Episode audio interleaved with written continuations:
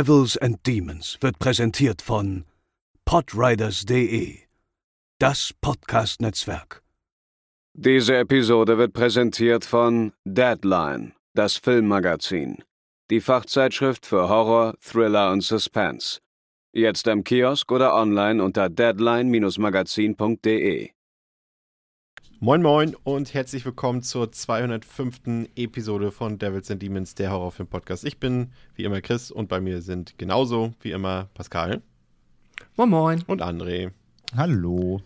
Und äh, ja, was soll ich sagen? Die äh, Selbstgeißelung, die äh, unsere sadomasochistische Ader setzt sich hier langsam durch im Programm von Devils and Demons. Es war eine sehr anstrengende Woche. Es war eine sehr anstrengende Vorbereitung für diesen Podcast. Ähm, ich glaube, da kriege ich wahrscheinlich Zustimmung bei meinen beiden Co-Moderatoren. Oh, war okay. Jein. Denn wir Okay. reden heute ausführlich ähm, über Scary Movie und äh, den Rattenschwanz, der dann noch zugehört. Und äh, wenn ihr da Bock drauf habt, dann bleibt dran. Nach dem Intro geht's los.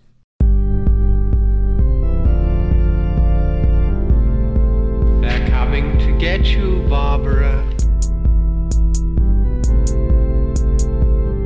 They're coming for you.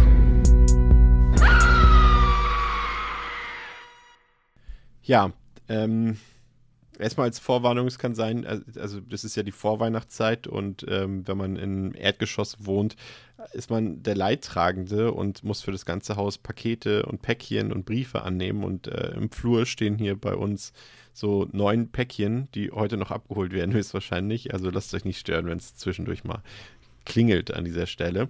Äh, wie fühlt ihr euch so? Seid ihr schon in Weihnachtsstimmung, Pascal? Oder na, Urlaubsstimmung zumindest, habe ich gehört, bist du schon mal, ne? Ja, seit heute im Urlaub und auch, auch in der Weihnachtsstimmung. Ich glaube, morgen werde ich mal die ersten Kekse backen. Ein bisschen Lichterketten habe ich schon hier und da platziert. Und doch, ich freue mich auf die besinnliche Jahreszeit. Wird ganz gemütlich. Wie sieht's bei dir aus, André? Ja, ich bin ja, ich bin ja, also ich bin kein Grinch, aber Weihnachten, es geht mir eher so hinten vorbei. Aber ähm, da meine Frau Weihnachten abfeiert, ist es natürlich auch sehr weihnachtlich schon dekoriert.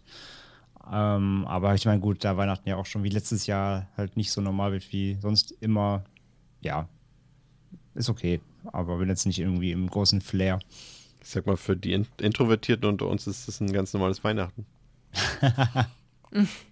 Naja, normalerweise halt da unsere, also unsere Familien über ganz Deutschland verteilt wohnen, machen wir mal kurz eine Rundreise oder so und sind überall und hier und da mal hier drei Tage, da drei Tage. Das findet natürlich dieses Jahr äh, nicht statt. Von daher äh, wird das natürlich, was das angeht, sehr entspannt. Ich muss gestehen, ich habe dieses Jahr überhaupt keinen Bock auf Weihnachtsfilme. Also jegliche Couleur. Irgendwie normalerweise geht ja das Programm, das haben wir ja auch schon 10.000 Mal durchgekaut zu allen Weihnachtsepisoden. Das ist heute noch nicht die Weihnachtsepisode, so viel sei schon mal verraten. ähm, aber irgendwie gar keine Lust, irgendwie, irgendwie Home Alone zu gucken, keine Lust, Die Hard zu gucken, keine Lust, äh, irgendwie Hm. Christmas Vacation oder sowas zu gucken. Ich äh, tendiere nochmal zu Deadly Games, weil äh, der, der funktioniert eigentlich ganz gut. Vielleicht auch Krampus, aber das war es auch schon. So richtig Bock auf Weihnachtsfilme habe ich irgendwie nicht. Habt ihr irgendwie schon was, was auf dem Programm? Punkt? Ich habe aus Versehen gerade nur einen geguckt. Ich habe äh, Ice White Shut geguckt, das spielt zumindest an Weihnachten. Stimmt, ja. Hast du nicht auch, André, den neuen Home Alone geguckt? naja, auf Disney Plus den, uiuiui, der war furchtbar. Ah gut, das ist ja schon ein paar hab- Wochen her, ne? Das ist schon ein bisschen her schon wieder, ja. Ah, okay. Ich weiß nicht, ich habe jetzt gerade nur noch, ähm, es gibt, glaube ich, ich habe den Namen aber leider vergessen, wieder auf Netflix eine neue Christmas Rom-Com, die nicht so super Spielt Emma sein Roberts soll. mit? Äh, maybe? Oder, also, Ich weiß nicht, weißt du ich, das? also das wäre jetzt für mich das Merkmal, so. äh, was der Film erfüllen muss, damit du ihn guckst an dieser Stelle. Aber Ach so. das habe ich letztes Jahr gelernt bei dir, glaube ich. Ja, das ist natürlich ein Grund, aber das kann ja einer von vielen sein, weshalb man einen Film guckt. aber mal gucken, vielleicht versuche ich den mal. Und sonst, also Die Hard werde ich an den Tagen eh gucken. Ähm, Das ist immer so. Am Ende gucke ich eh wieder alles. Ich, Prinze Kennt ihr noch Prinzessin Fantagiro? Ja, klar. Nein, Pascal, nein? Nein, noch nie Okay. gehört. Ja, aber, aber André kennt's. Ähm, ich glaube, das gucke ich mal wieder dieses Jahr. Das haben wir früher immer geguckt an Weihnachten, in den so Mitte der 90er Jahre. So auch immer mit irgendwie mit, mit Oma und Opa zusammen und irgendwie das, da habe ich immer noch diese Blu-ray-Box, die unangetastet da rumsteht. Ich glaube, dieses Jahr ist es soweit. Und vielleicht auch irgendwie Mr. Bean feiert Weihnachten. Irgendwie mal was anderes. Was man auch schon tausendmal gesehen hat, aber wo das letzte Mal schon zehn Jahre her ist. naja. Ja, äh, nicht ganz so lustig wie Weihnachten ist unser heutiges Thema, Scary Movie.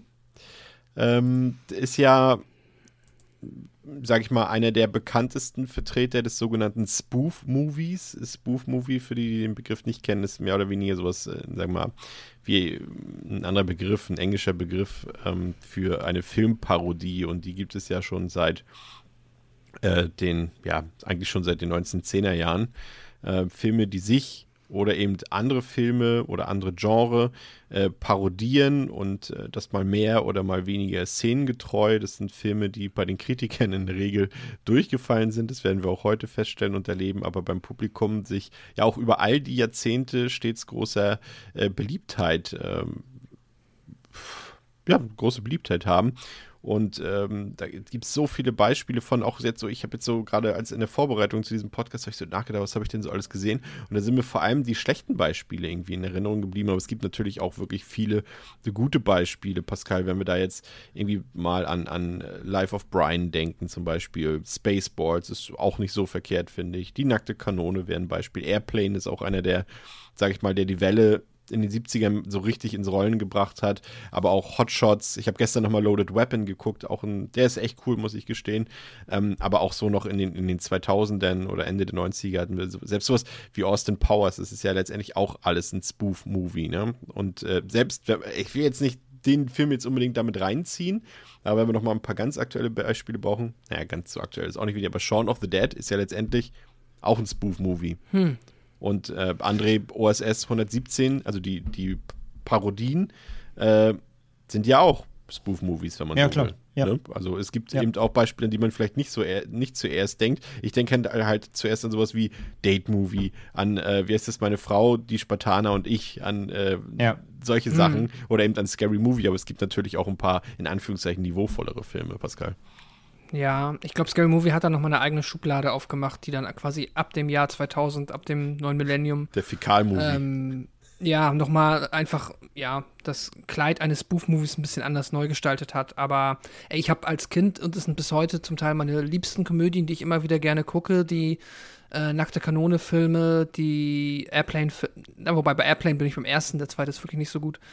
Und Hotshots, Loaded Weapon, du hast es gesagt. Bei, ich, muss ich jetzt gerade zugestehen, als du es aufgezählt hast, bei den Monty Python-Filmen habe ich jetzt nie so an Spoof gedacht, aber ergibt mit Sicherheit Sinn. Müsste ich jetzt eine Sekunde drüber nachdenken, aber ja. Ja, zum Teil, ne? Einfach, sie, also sie sind, Ja, glaube ich, da ein also- bisschen, ein bisschen subtiler als, als äh, die anderen Vertreter, die wir da Ja. genannt haben. Äh, Also, es ist ja auch so, Scary Movie ist ja halt wirklich, klar, also Loaded Weapon ist auch ganz explizit auf ein Franchise und Scary Movie ja im ersten Teil äh, weiß auch immer, man erkennt immer ganz genau, was parodiert wird. Und jetzt eine nackte Kanone ist da ja natürlich ein bisschen mehr auf dem Genre bezogen Ja. und nicht ganz so hundertprozentig konkret. Deswegen ist mir das als Kind zum Beispiel überhaupt nicht aufgefallen. Ich dachte, das ist einfach nur, ja, irgendwie ein witziger Film mit einem Polizisten, der Quatsch macht. Um, aber der Stil war halt so, so ausschlaggebend dafür, dass ich es mochte. Und das liegt dann ja halt auch gerade an Airplane und Nackter Kanone, auch dann an den Regisseuren oder an diesem berühmten Regisseur-Trio, äh, die Abrams Saka Saka Ja. Film-Kombo, die ja dann auch noch für Filme, die wir heute mindestens mal erwähnen, verantwortlich sind. Ja, genau, das stimmt. Ich, ich habe die ganze Zeit überlegt, und äh, gerade weil wir ja heute über Scary Movie reden, und Scary Movie verballhornt ja vor allem im ersten Teil, du hast es schon erwähnt, ja eben Scream. Und wenn man es genau betrachtet, ist Scream ja eigentlich schon ein Spoof-Movie Mhm. auf ein Genre. Ne? Das ist eigentlich irgendwie ein bisschen absurd, dass man dazu dann noch einen machen musste. Ne? Das ist schon, wenn man mal so drüber Ja, wobei, Scary, wobei Scream natürlich halt nicht den Spoof in dem Sinne bedient, so richtig. Also er, er bedient sich zwar Genre-Klischees, aber er macht ja keine Comedy draus, wirklich. Ja. Aber es gibt ja auch dieses, diese doppelte Verspoofung ist jetzt, also es wird dann halt immer billiger, ist jetzt auch nicht so super selten. Also ich erinnere mich jetzt gerade, es würden einem bestimmt noch mehr Beispiele einfallen, aber ich muss gerade an Abraham Lincoln Vampire Hunter nachdenken, der ja selber schon so eine Art Spoof-Movie ist und der dann ja noch mal von Asylum irgendwie Abraham Lincoln Zombie-Killer oder so ja, bekommen ja, hat. genau. Was Ja. quasi dann einfach noch mal quasi einfach beim Budget hinten eine Null weggemacht, noch schlechter, noch billiger und ja, Und ich erinnere mich Das auch sowas in meiner Jugend so an Filme wie Robin Hood, Helden in Strumpfhosen. Der, der Ja. gehört zu den Guten auf jeden oder Fall. auch das Schweigen der Hammel. Ja, Ähm, da gibt es ja echt so viel noch früher, was man immer gerne mal unter unter den Teppich fallen lässt. Ja, das ist, das ist die, sage ich mal, die Sonnenseite noch des Genres, aber wenn man sich so gerade eben die, äh, ja, die Filme von den, sag ich mal, von zwei Autoren, die heute auch so ein bisschen im Vordergrund stehen bei uns, äh, nämlich ähm, Jason Friedberg und Aaron Seltzer, wenn man sich die Filme von denen mal anguckt, das sind eben Epic Movie, Disaster Movie, denn diese Twilight-Verarschung, Vampire Suck, äh, Starving Games, Date Movie, Meet the Spartans, das sind alles Filme, die lassen sich alle unter den Top 100 der schlechtesten Filme aller Zeiten auf der IMDb finden. Und das ist eben dann die Schattenseite dieses, ähm, sag ich mal, Genres, aber wir haben eben ja schon auch so ein paar ähm, wichtige Leute genannt. Pascal hat eben äh, Zucker, Abrams und Zucker genannt. Ähm, die haben ja wirklich äh, jahrelang zusammengearbeitet ähm, als Regisseure, als Drehbuchautoren und waren eben verantwortlich für viele Parodien und, und Komödien, Spoof-Movies, irgendwie angefangen, also nicht angefangen, aber mit dem Höhepunkt die nackte Kanone. Später haben sie sich ja getrennt und dann sind so Sachen wie Hotshots entstanden. Äh, Mel Brooks sollte man an dieser Stelle auf jeden Fall noch erwähnen. Mhm. Er hat auch sehr viel gemacht. Silent Movie, Spaceballs, denn der Dracula-Film oder Young Frankenstein. Und The Producer ist auch in den 60ern schon. Also das Ding ist nicht neu. Ne? Man denkt immer zuerst so, ah, so eine Filme, aber die gibt es halt über alle Jahrzehnte, nur halt eben mit unterschiedlicher Qualität und unterschiedlicher Herangehensweise. Aber nun ähm, zu Scary Movie. Ähm, beziehungsweise gehen wir nochmal ganz kurz zurück. Was, André, macht für dich einen gut gemachten Spoof-Movie aus? Mm. Naja, dass er viele, dass er viel, also dass er, dass er clever beobachtet, also dass er halt nicht zu plump ist, dass er genau weiß, welche Momente sich in der Vorlage anbieten, um sie zu parodieren, dass die Parodie halt schon ein bisschen clever ist in einer gewissen Weise mm, und im Idealfall halt jetzt nicht nur auf, ich meine, darüber werden wir gleich sprechen, aber eben so auf Schulhofniveau abläuft. Ähm, ja, aber vor allem eben, dass, dass die Beobachtung gut ist. Also, dass, dass die Vorlage so quasi gehuldigt wird, dass die Parodie dann auch schon wieder Sinn macht. Also, dass, ne, dass, dass, dass es ein bisschen clever ist, dass das Ganze auch dann trotzdem irgendwie in ein gewisses Drehbuch passt. Ähm, nicht einfach nur eine Abläufe von Sketchen ist irgendwie. So, das würde ich sagen, sind so die für mich die wichtigsten Merkmale, die ein guter Spoof-Movie haben sollte. Mir ist eine Sache ähm, schon aufgefallen, die ich mal vorwegstellen will und vielleicht auch zu, äh, Disku zur Diskussion stellen will, das ist für mich irgendwie der wichtigste Punkt bei diesen Filmen oder bei diesem Genre, dass der Film, du hast es schön formuliert eben, dass der Film gut beobachtet, seine Vorbilder gut beobachtet und quasi den Gag auf Kosten dieser Vorlage macht, also aufgrund dieses Klischees, was dort bedient ja. wird. Ähm, und eben nicht, und da greife ich schon mal was vorweg, was eben gerade bei Scary Movie oder auch eben gerade bei diesen äh, äh, Seltzer ähm, Friedberg-Filmen eben häufig passiert, dass sie zwar die Szene kopieren der Vorlage, aber der Gag nicht in dieser Szene passiert, sondern dass einfach jemand an die Wand scheißt. Genau. Und einfach, und das, also der, der Gag geht nicht auf Setting Kosten der so, Vorlage. Das Setting sieht so aus wie in der Vorlage, aber der Gag hat nichts damit zu tun. Genau. Genau. Und das ist so eine Sache, die stört mich massiv und die wird uns heute auch noch mehrfach begleiten. Und ähm, da wissen jetzt die, äh, das ist jetzt auch kein Geheimnis, ich glaube, die meisten äh, unserer ZuhörerInnen wissen das ja eh, dass das wieder heute nicht so ganz meine Welt ist, aber gerade da, ähm, ja, das ist so ein, so, ein, so ein, Punkt, der heute bei mir äh, wahrscheinlich sehr herausgeprägt sein wird. Äh, Pascal, wie sieht es bei dir aus? Was macht für dich so einen guten Spoof-Movie aus? Ja, es, hängt, glaube ich, für mich immer maßgeblich damit zusammen, aber das kann der Film natürlich in der Regel nicht wissen, ob, wie ich dann zu dem Ursprungsmaterial stehe. Also wenn es jetzt zum Beispiel ein Scary Movie ist, der ja offensichtlich Scream parodiert, den ich ja, wie auch die meisten ZuhörerInnen wissen, sehr liebe, dann ähm, ist es mir halt irgendwie schon wichtig, dass der auch dann die richtigen Scream-Noten drückt, also beziehungsweise, dass er, wie ihr eben gesagt habt, clever beobachtet, aber ich auch ein bisschen die Mühe da drin sehen will oder die Liebe da drin sehen will, dass jetzt halt natürlich Momente, wo es sich anbietet, dann parodiert und äh, überspitzt werden, aber dass man auch für, drin erkennt, dass ja irgendwie dem Original in Anführungszeichen ja Rechnung getragen wurde, also dass sich das da, dass der Anspruch stimmt. Ähm, Wenn es jetzt, aber ich habe tatsächlich die alle, die du jetzt aufgezählt hast, alles außerhalb der Scary Movie Reihe nach 2000 habe ich halt auch nicht gesehen. Deswegen ich würde jetzt mal bei einem Film, also einer Twilight-Parodie, würde ich jetzt einfach mal erwarten, dass die einfach komplett self-aware ist und Twilight also richtig böse verarscht, aber ich weiß es nicht. Also da wüsste ich halt tatsächlich nicht, wie so ein Film überhaupt die Möglichkeit haben sollte, mich zu unterhalten. Also sie, sie müsste, sind, sind ja. halt wirklich alle auf diesem, sag ich mal, auf, ja, es ist halt einfach durchgängiger Fäkalhumor. Es ist halt wirklich komplett mm. niveaulose. Also das ist halt nichts, äh, also selbst, sag ich mal, das ist so Scary Movie 2 Niveau. Dazu kommen wir gleich später noch, aber so in dieser Art, nur ja auch noch, sag ich mal, der ist ja handwerklich noch, vielleicht erfüllt er noch so minimale Vorgaben, aber das tun die hier in dem Fall dann auch schon nicht mehr. Aber das Fass wollen wir heute nicht aufmachen. Mhm. Ähm, gehen wir lieber äh, zu Scary Movie, nämlich. Ähm, der hat auf Letterboxd eine Durchschnittswertung von 2,9 von 5. Auf der IMDb 6,2 von 10 ist freigegeben ab 16 Jahren, läuft 88 Minuten und hat mit einem Budget von knapp 19 Millionen Dollar satte 280 Millionen Dollar weltweit eingespielt und war zu dem damaligen Zeitpunkt der erfolgreichste R-Rated-Film aller Zeiten und gleichzeitig auch der erfolgreichste ähm, ja, Black and African American Movie. Äh, warum das so ist, äh, dazu äh, gleich noch etwas, beziehungsweise jetzt sofort, denn Regie geführt hat äh, Keenan Ivory Wayans.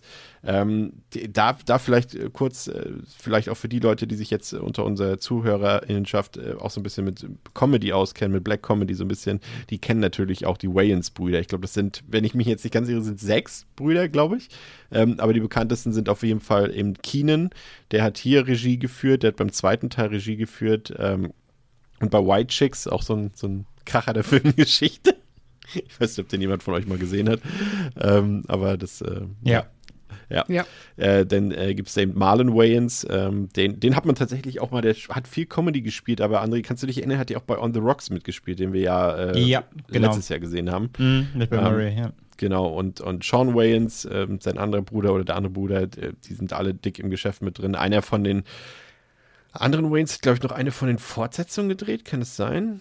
Oder diese, diese, ich weiß nicht mehr genau, irgendeiner hat noch irgendwo Regie geführt weiß nicht mehr genau. Auf jeden Fall äh, stehen die halt natürlich eben für diese Black Comedy. Die sind äh, zusammen aufgewachsen, haben äh, zusammen früh da Erfahrungen gesammelt, haben eben Drehbücher auch geschrieben. Dazu kommen wir jetzt hier in diesem Fall nämlich. Also das äh, Skript von Scary Movie basiert äh, zum einen, also ist quasi eine Kombination aus zwei Script Drafts. Zum einen ähm, hat Dimension Films. Das finde ich übrigens, muss ich gestehen, finde ich an der Stelle wirklich lobenswert, auch wenn es natürlich hier über die scheiß Weinstein-Brüder äh, geht ist es trotzdem lustig, dass der ausgerechnet Dimension Films, also dass die Produktionsschmiede von Scream, ausgerechnet auch Scary Movie gemacht hat. Das finde ich zumindest ein bisschen witzig. Das ist ein bisschen selbstironisch auch, finde ich, André. Durchaus, durchaus. Also ich meine, wer Selbstironie in dem, in dem Genre nicht besitzt, ist eh falsch, sag ich mal. Ja. Nur dass mit der Selbstironie verstehen ja meiner Ansicht nach immer viele so ein bisschen falsch. Also auch da, Selbstironie ist halt, ähm, ja, wie du, wie du eben schon gesehen, so schön gesagt hast, nicht an die Wand zu scheißen. Das steht nicht für Selbstironie. Also da, da haben, ich weiß nicht, ob so manche, Spoof-Regisseure und Regisseurinnen äh, das Genre irgendwie nicht ganz kapiert haben. Aber ja, schauen wir mal. Ja, Schauen wir mal. Und äh, Scream sollte ja, haben wir ja damals schon festgestellt im Podcast, ja sogar ursprünglich Scary Movie heißen, laut den ersten Drehbuchvorschlägen. Auf jeden Fall äh, besteht das äh, Drehbuch eben zum einen ähm, aus äh, einer Idee der äh, von Phil Bowman und eben der Wayans-Brüder. Und ähm, da lautet das Skript Last Summer I screamed because Halloween fell on Friday the 13th. Ähm, da weiß man auch schon direkt, worum es geht in dem Drehbuch. Und genauso kreativ waren dann eben unsere Freunde Jason Friedberg und Aaron Seltzer. Ähm, die hatten einen Draft namens Scream If You Know What I Did Last Halloween. Genauso kreativ. Das ist genau, irgendwie das ist das Erste, was du so, so, du gibst Grundschülern, okay, die kennen die Vorlagen nicht, aber sag mal, wenn du Grundschülern Halloween und Freitag der 13. und Scream und so zeigen würdest und würdest sagen, hier schreibt man selber ein Drehbuch, das würde genauso heißen, so wie eins von diesen beiden. Aber naja, was soll's. Ähm, auf jeden Fall ist aber der Großteil des ähm, Skriptes aus, dem, aus der Wayans-Schmiede entstanden und äh, sie haben auch selber, es gibt auch ein paar noch relativ aktuelle Interviews aus 2020 und so weiter, in denen äh, Marlon Wayans Wayans das auch nochmal bestätigt, dass wirklich, sag ich mal, zu 90 Prozent kommen die Ideen von denen und ein paar Sachen kommen von Friedberg und Seltzer, die sind ihm selber nicht mal aufgefallen, aber es ist natürlich auch eine subjektive Perspektive. Aber da gibt es eh Streitigkeiten, das sei schon mal an dieser Stelle erwähnt, weil wir daher vielleicht nicht mehr ganz so viel Zeit dafür haben, dass zum Beispiel die Wayans-Brüder auch für Teil 3 dann äh, gefeuert wurden und rausgekickt wurden und, und äh, sie auch selber sagen, dass die Weinsteins ihnen immer noch sehr, sehr viel Geld schulden dafür, für die ganzen Sachen für Teil 1 und 2 und dass sie teilweise einfach nicht vergütet wurden dafür und dass die Weinsteins ohnehin Arschlöcher seien und das äh, kann, glaube ich, mittlerweile jeder bestätigen. Hm. Ja, ähm, so viel dazu. Und äh, das ist eben auch der, der Grund, äh, eben weil die Wayans-Brüder eben diesen Film geschrieben haben, weil äh, einer von ihnen hier Regie geführt hat und so weiter und das sich auch ein bisschen noch durch die nächsten Teile durchzieht, äh, gilt das eben offiziell als Black Comedy. Und ich habe das nie so wahrgenommen, muss ich gestehen, äh, bis ich jetzt mal drauf geachtet habe. Und es ist schon so, dass der erste Teil da durchaus äh, durchgeht als Black Comedy, weil er hat ja schon einen durchaus diversen Cast, äh, sehr viele verschiedene Figuren, jetzt mal unabhängig von ihren Klischees, Pascal, aber der deckt das ganz gut ab und wenn man darauf achtet, dann fällt es einem schon auf, ne? dass es eben auch dieser klassische Humor ist den man eben so aus, sag ich mal so, auch aus teilweise eben den Stand-up-Programmen kennt von den Leuten. Ja, oder Friday oder Ja. halt anderen Filmen dieser Bauart. Ja, er ist auf jeden Fall äh, schon mal eine Million Mal diverser als Scream. Ja. Kann man ja erstmal schon mal festhalten. Also äh, da ist er wesentlich progressiver, wenn man so will. Nein, es ist halt einfach dann der Natur der Sache geschuldet, dass er hier auch dann ja noch zwei, also Sean und Marlon ja auch noch mitspielen. Ähm, plus wir haben dann hier noch, ja, Brenda und ja, nee, absolut. Also der Film, ähm, ich, ja, äh, ich habe das als Kind auch nicht so wahrgenommen, oder als Jugendlicher vielmehr auch nicht so wahrgenommen, aber nö, ich denke schon, dass der so in diese Black Comedy-Schiene, dass das absolut berechtigt ist, ihn da einzuordnen. Ja. Im Cast haben wir ja Newcomer zum damaligen Zeitpunkt. Ähm, wir haben Anna Faris, die hat natürlich, äh, ist natürlich ihr Hauptfach dann auch geworden, äh, die Comedy. Aber das war so ihre erste richtige Rolle. Ähm, hat natürlich auch in meinem Lieblingsfilm dann eine äh, Rolle gespielt in Lost in Translation. Ähm, ich hat, fand diesen, äh, weiß nicht, ob den jemand von euch gesehen hat, ist ja auch so eine mehr oder weniger, com na, Coming of Age ist es schon nicht mehr so richtig, so eine 80s Retro-Komödie, äh, Take Me Home Tonight, der ist ganz cool. Falls nicht, könnt ihr euch den mal angucken. Der ist ganz, Nee, hab ich nicht gesehen. mit ihr. Ähm, also es ist halt quasi so, das ist ja so, so 80er Retro. Also es spielt im Jetzt, aber es ging, ging glaube ich, um eine 80er Jahre Party oder sowas und äh, das war eigentlich ganz witzig. Ähm, und sie hat ja mittlerweile, was heißt mittlerweile auch schon seit einigen Jahren, einen sehr, sehr, sehr, sehr, sehr, sehr erfolgreichen äh, Podcast in den USA, den man sich auch unbedingt mal anhören kann, wo sie auch viele Leute eben aus dem Filmbusiness interviewt in ziemlich ehrlichen Interviews äh, und Gesprächen. Richtig sehr empfehlenswert. Ähm, ja, Marlon Wayans haben wir erwähnt, Sean Wayans haben wir erwähnt, Regina Hall kennt man auch, Shannon Elizabeth kennt man natürlich zumindest in unserer Altersgruppe, Pascal und André auch aus ihrer Rolle, zum Beispiel aus American Pie. Aber sie ist natürlich auch dem Horrorfach äh, nicht fremd. 13 Geister hat sie mir gespielt, Cursed, äh, Jack Frost natürlich. Ähm, André ist zumindest ein Gesicht, äh, hat jeder hier schon mal gesehen. Ja. Gut. Pascal, worum geht's in Scary Ja. Movie? Ne, Und natürlich an dieser Stelle erwähnt, das ist die offizielle Inhaltsangabe der DVD-Verpackung, ähm, die ähm, aus meinem Regal stammt. Und sie wurde explizit nicht von Pascal geschrieben. Ganz genau. Der Pressetext. Als Drew die letzten Vorbereitungen für eine gemütliche Couch-Potato-Session trifft, klingelt das Telefon. Ein mit weißer Maske und dunkler Kapuze verkleideter Killer hat sie im Visier. Kurz darauf verliert Drew zunächst ihr Brustimplantat und dann ihr Leben. In dem darauffolgenden Gagfeuerwerk schlitzt, metzelt und rappt sich der Killer nach allen Regeln des Genres quer durch die gesamte Highschool. Alle großen Horror- und Kinohits der letzten Jahre werden dabei gnadenlos auf die Schippe genommen und schamlos wird jedes nur denkbare Tabu gebrochen, bis hin zu einer leidenschaftlichen Sexszene mit einem Staubsauger. Also, i- Kann man mich jetzt noch rausholen hier? es ist ja eigentlich also eine leidenschaftliche Sexszene mit einem Staubsauger. Ich weiß nicht, den Film hätte ich vielleicht lieber gesehen. Nein, Quatsch, aber da, da, da wird man doch Wow. verarscht, oder? Aber, Es wird angedeutet, aber naja, egal. aber es gibt die Post-Credit-Scene. Ja, okay. Ja, aber das ist jetzt auch keine leidenschaftliche, das ist ein leidenschaftlicher Ja. After-Sex-Talk. so. Pillow-Talk. Es ist halt Naja, ein. Werbetext. Ganz genau. Von dem sich Pascal offensichtlich was mehr versprochen hat. Ja, ähm, ja, steigen wir in den Film ein. Ähm, die erste Szene, die äh, ist natürlich allen Leuten, die zuvor in ihrem Leben schon mal Scream gesehen haben, natürlich äh, fällt ihnen sofort ins Auge und auch kommt ihnen auch irgendwie bekannt vor. Wir sehen die Teenagerin, die hier Drew heißt, natürlich nicht zufällig, denn ähm, im Original wurde ja diese Rolle von Drew Barrymore gespielt und die will sich einen gemütlichen Filmabend machen, wird aber via Telefon von einer anonymen Stimme bedroht und anfangs hält sie das Ganze auch eher für Spaß als für eine Gefahr. Doch da ist bereits ein maskierter Killer bei ihrem Haus und macht Jagd nach ihr. Und äh, das macht er zunächst drinne, aber dann geht die äh, Hetzjagd nach draußen weiter äh, im Vorgarten des Grundstücks und dort ähm, kann der Killer auch Drew zum ersten Mal überwältigen und äh, sticht auf sie ein. Dazu muss man sagen, der Killer ist eben gekleidet ähm, in der Kostümierung, äh, wie man sie aus Scream kennt, nur dass eben die Maske des Killers, sag ich mal, mimisch etwas flexibler unterwegs ist, würde ich mal vorsichtig äh, sagen. Und ähm, Drew kann sich noch mit allerletzter Kraft irgendwie auf die Straße retten und ähm, es kommt, wie es kommen muss. Ihre Eltern sind gerade auf dem Heimweg von irgendeiner Party und äh, fahren quasi auf sie zu. Die Rettung ist also nah, doch äh, der Vater übersieht seine Tochter aus einem Grund, den wir gleich noch klären werden und fährt diese an, so dass diese durch die Luft geschleudert wird und anschließend vom Killer ermordet wird. Und noch in derselben Nacht lernen wir dann die Teenagerin Cindy Campbell kennen, ähm, deren Vater auch in Drogengeschäfte verwickelt ist und sie bekommt Besuch von ihrem Freund Bobby, der ihr endlich mal so richtig an die Wäsche will, aber soweit ist Cindy noch nicht und äh, die Nacht wird an dieser Stelle erstmal beendet. Und da werfe ich gleich wieder mein Argument in den Raum, André.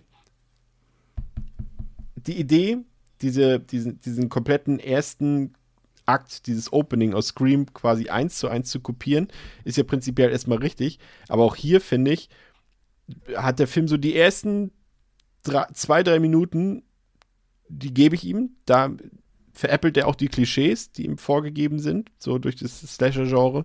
Aber danach verlässt er sich eigentlich schon wieder darauf, dass er eben nicht die Szenen und die Klischees parodiert, sondern eher die Szenen kopiert und dann ja einen feuchten Furz drauf gibt. Ich werde heute ganz viele Fäkalwörter noch benutzen. Ja, da hast du dem Film nicht viel voraus. Ähm, ja, gehe ich mit. Also ich finde äh, auch den, den Auftakt genau mit dem Scream-Auftakt zu starten ist völlig legitim. Ähm, dass er da halt den Telefonanruf ähm, durch den Kakao zieht, dass er, ne, dein Freund sitzt auf dem Balkon, von wegen, ich meine, ist doch gar nicht mein Freund. Und solche Geschichten. Also er greift ja schon die einzelnen Elemente dieser Originalszenen halt auf. Aber schon früh ähm, merkst du halt ja auch schon, in, auf welchem Gag-Niveau wir uns hier eben befinden. Also da hält der Film ja gar nicht lange erst äh, hinterm Berg mit. Ähm, natürlich auch bezeichnend, dass damals eine Carmen Electra die Szene gespielt hat. Also das mhm. ist äh, sicherlich, äh, sicherlich kein äh, Zufallscasting auch. Ähm, von daher ja, also ich finde auch die Eröffnungsszene insgesamt ist hier okay. Ja. Ähm, weil auch dann zum Beispiel, sobald sie dann vom Killer flieht, ähm, dass sie halt dann, dass sie halt dann ja, stolpert, ne, der typ, das typische, ähm, beim, beim, beim Weglaufen fällt, fällt äh, das Opfer erstmal hin und so weiter. Dann natürlich auf die Spitze getrieben mit der, mit der Rasensprenkler-Szene, ähm, wo dann natürlich eben Carmen Electra äh, entsprechend äh, eingesetzt wurde. Ähm, das ist alles noch so im Rahmen, aber ich finde, man merkt am Auftakt halt, wie gesagt, dass auf welchem, auf welcher Art vom, vom Gag-Niveau wir uns befinden und auf was man sich halt einstellen muss, ähm, wird da halt relativ schnell klar. So, von daher rein von äh, was der, was der Film in den ersten Minuten hier parodiert, ist okay. Aber spätestens als die Eltern angefahren kommen, äh, inklusive ähm, der, der Überfahrszene und warum sie überfahren wird, Szene, warum der Vater nicht auf die Straße guckt, ähm, da ist halt schon relativ alles klar eigentlich. Ja, und, und der, ich, ich muss jetzt gerade überlegen, ich habe doch, also man muss dazu sagen, es gibt ja, das ist ja so eine typische Geschichte der 2000er Jahre, dass es dort ein paar Filmkonstellationen gab, in der quasi im selben Jahr, teilweise sogar im selben Monat, ein und dieselbe Story mit zwei Verfilmungen rauskam. Also das ist zum Beispiel mit Armageddon und Deep Impact gewesen, es ist mit Dante's Peak gewesen und Volcano mhm. zum Beispiel, aber eben auch mit äh, Scary Movie und dem Film Shriek der ja wahrscheinlich jetzt den meisten nicht so bekannt sein dürfte, aber der tatsächlich auch auf äh, Scream basiert und eben ein, ebenso ein Spoof-Movie davon ist. Und ich muss jetzt gerade überlegen, weil sie auch beide mit derselben Eröffnungsszene beginnen, in welchem der beiden Filme war es denn, wo auch die Hauptfigur irgendwie äh, furzt und, und die Telefonstimme sagt, was machst du gerade? Und sie meint. Scary Movie. Ja, das war der, ne? Und da hast du genau das, was André ihm gesagt hat. Der, ab der ersten Szene ist klar, auf welchem Gag-Niveau wir uns hier befinden, Pascal. Ja. Und das genau, machen eben, das machen eben, ich habe eben, wie gesagt, Loaded Weapon gestern geguckt, der hat natürlich auch ein paar Szenen bei, die geschmacklos ja. sind. Aber auf diesen Pipi-Kaka-Humor lässt der sich zum Beispiel nicht an. Also ich muss, ich will eine ganz kleine Lanze für den Pipi-Kaka-Humor brechen, weil nämlich zum Beispiel diese Furzszene, das ist etwas, das macht der Film, ähm, das zieht der Film durch und das ist etwas, was ich eigentlich es, es nervt auch, weil es viel zu häufig im Film passiert. Aber er nimmt sich so ein bisschen das ähm, Trope da immerhin, dass halt die Männer in äh, eine Million 90er Komödien halt immer so die ekligen, futzenden, biertrinkenden ähm, ja, Bros sind und die Frauen halt sowas irgendwie nie machen würden. Und das hast du dann halt hier im Film über verschiedene Szenen, zum Beispiel, dass dann die, äh, ja, True pupst irgendwie in der ersten Szene und später rasiert sich, ja, gibt es ja noch die Szene mit Cindy in der Badewanne, wie sie halt auch sich ihre sehr starke Behaarung rasiert und also, ihr wisst, was ich meine. Das ist so jetzt nicht clever, aber es ist irgendwie, zumindest habe ich das Gefühl, dass da irgendwie eine Idee ist, dass man da halt auch nochmal einen Trope verarscht und nicht einfach nur mit ähm, provozierendem Pipi-Kaka-Humor um sich wirft. Also, aber ganz bisschen, eine ganz kleine Lanze für gebrochen. Ansonsten hast du ja vollkommen recht. Ich finde auch am Anfang, es gibt halt, André hat es ja auch gesagt, du auch, es gibt ein paar Momente, wo hier schon auch geschickt ähm, das Slasher-Genre ein bisschen verhohnepiepelt wird wie zum Beispiel dann halt die beiden Schilder, wenn dann halt Carmen Electra äh, irgendwie aus dem Haus rausläuft und dann ist halt links ist Leben, rechts ist Tod und sie läuft, ne, macht halt die blöde Entscheidung. Aber, da sind wir jetzt wieder bei dem Problem, was du gesagt hast, Chris, das ist halt genau das gleiche Slasher-Trope, das Scream selber verarscht. Wenn halt äh, Sydney im Film sagt, dass die Frauen in den Slasher-Filmen immer nach oben laufen, anstatt rauszulaufen. So, das ist halt, das gibt dem Film irgendwie nicht viel Neues. Es ist ein bisschen witzig trotzdem, aber dann haben wir halt auch wirklich den Blowjob-Gag, der dann halt auch, ja, schon nochmal ähm, deutlich macht, mit was für einem Humor man hier zu rechnen hat. Und da ist es, glaube ich, auch so, das ist natürlich ein plumper, man kann wahrscheinlich auch sagen, niederer Humor, der da reingeschmissen wird, der noch sehr häufig im Film passieren wird ich kann damit ja ein bisschen, also ich kann mich darauf einlassen und kann so 80 Minuten, wenn das nicht zu viel wird und teilweise wird es zu viel, aber ab und zu kann ich damit leben, kann dann auch drüber schmunzeln, manchmal auch lachen. Aber wenn man das nicht kann, dann hat man, glaube ich, ein Problem mit diesem Film. Ich finde, der lustigste Gag in diesem Opening ist eigentlich jener, der tatsächlich Meta ist. Und zwar ähm, als äh, Cindy und, und Bobby so ein bisschen rumknutschen auf dem Bett und dann äh, die Titelmelodie von Dawson's Creek äh, beginnt. Ja. Und das, äh, der Querverweis ist ja unter anderem der, dass ja Kevin Williamson eben äh, das Drehbuch geschrieben hat zu Scream und aber auch die Serie Dawson's Creek geschrieben hat und ins Leben gerufen hat. Und ähm, als dann dieser Titelsong läuft von Dawson's Creek, taucht eben die Hauptfigur Dawson eben auf dem Set quasi auf, also James Vanderbeek, der Schauspieler, und stellt fest, dass er sich äh, geirrt hat auf dem Set. Und das fand ich wiederum witzig irgendwie. Ich auch.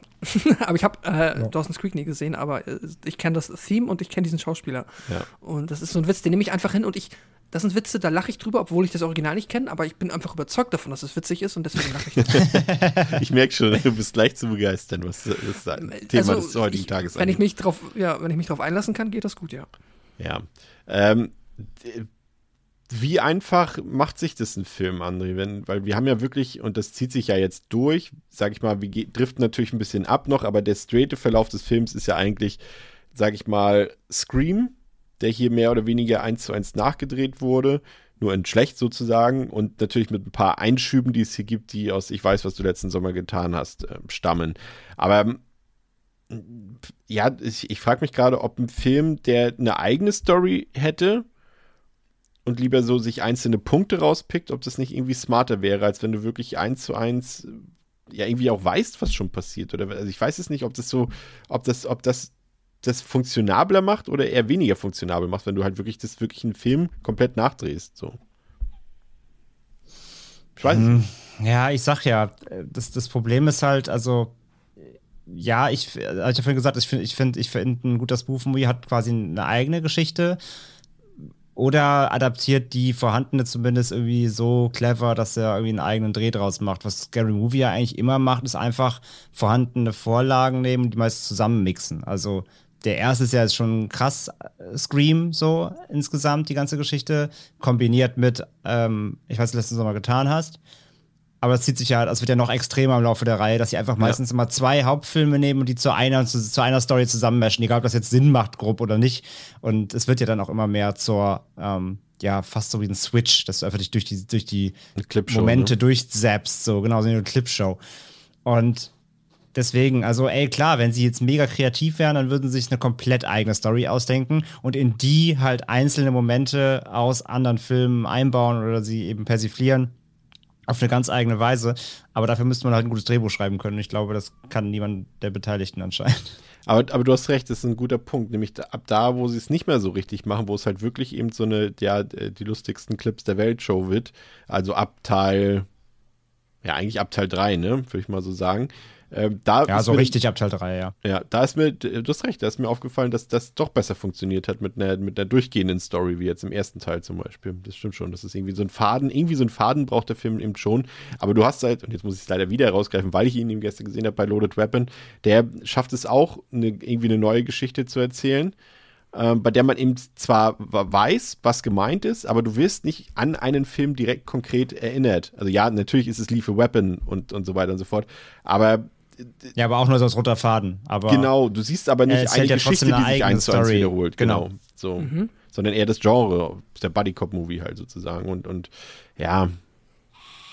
Deswegen glaube ich auch tatsächlich, warum der Film zum Beispiel für mich oder auch viele Jugendliche so in unserem Alter Scary Movie damals noch gut funktioniert hat, ist, weil ich glaube, fast Scary Movie kann teilweise besser funktionieren, wenn man das Original nicht kennt. Mhm. Und wenn du halt aber auch nach dazu vielleicht ein bisschen vulgär oder halt auch noch pubertär bist, dann natürlich sowieso. Aber ich weiß, dass wir den mit 13 geguckt haben und das war äh, noch so in dem Alter, wo wir für Scream eigentlich noch zu jung waren oder den zumindest noch nicht viele gesehen haben einfach. Und Scary Movie war quasi für viele der, die erste Berührung mit Ghostface und entsprechend origineller und cleverer hat sich das dann auch teilweise angefühlt in meiner Erinnerung. Vielleicht verdrehe ich das auch ein bisschen, aber ich glaube schon, dass das fast besser funktioniert hat dadurch. Ja, umgekehrt ist es so, viele Leute sagen, nachdem, seit sie Scary Movie gesehen haben, können sie Scream nicht mehr richtig gucken. Ist mir jetzt nie, nie passiert so in der Form. Nee, mir auch nicht, aber kenne ich einige, die das sagen, ja. ja. Ja.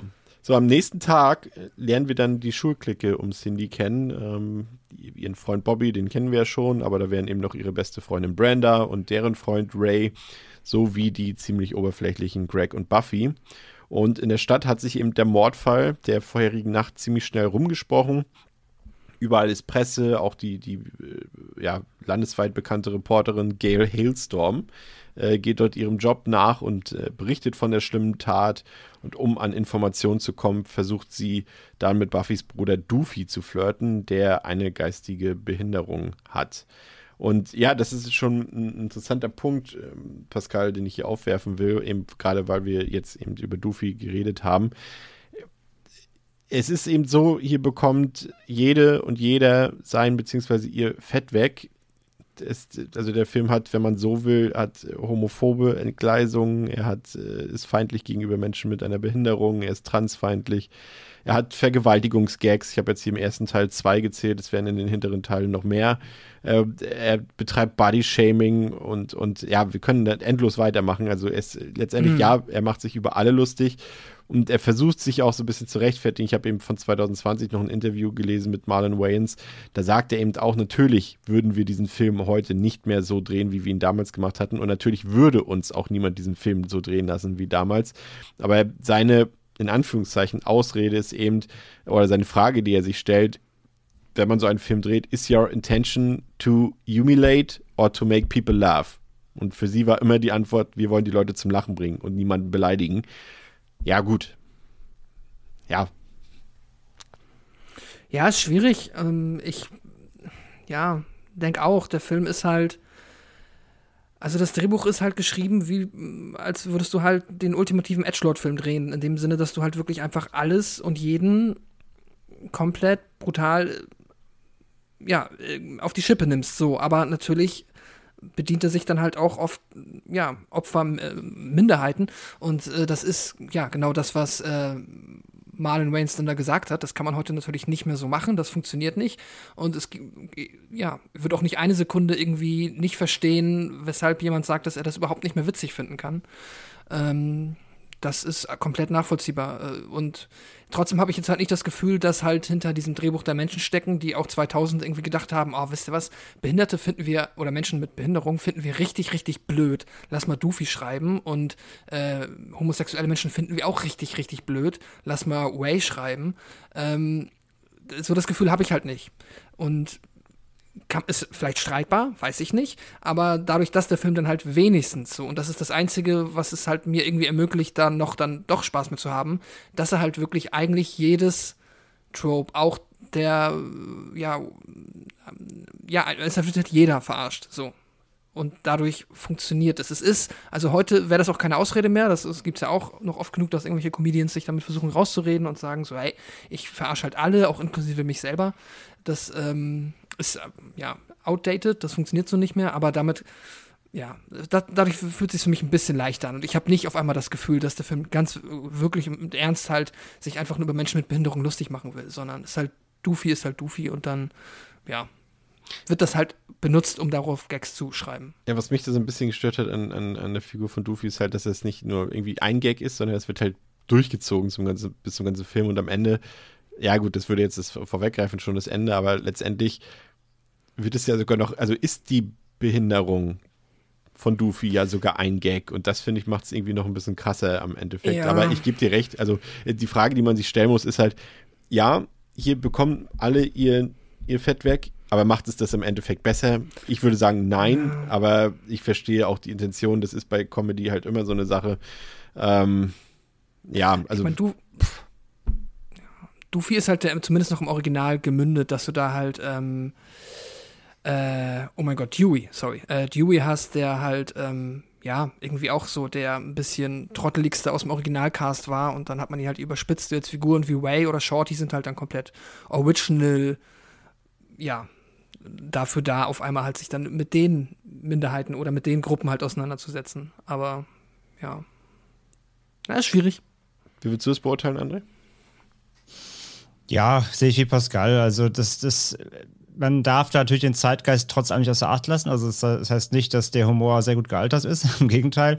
Ähm, aber es war ja auch genau diese Zeit. Also selbst, selbst ein American Pie oder so, also die Nichts-Spoof-Movies, sondern einfach diese, gerade diese Comedies aus dieser Zeit, die ja sehr, sehr ähnlichen Humor haben wie die Scary Movie-Filme. Also das ist ja alles so ein Topf, weil das einfach diese Zeit war, wo einfach dieser College-Humor, dieser, sag ich am Anfang, Schulhof-Humor komplett in war, weil du damit ja, das muss man halt auch mal sagen, einfach wir haben am Anfang, von dir gehört, dass der Film halt sehr erfolgreich war.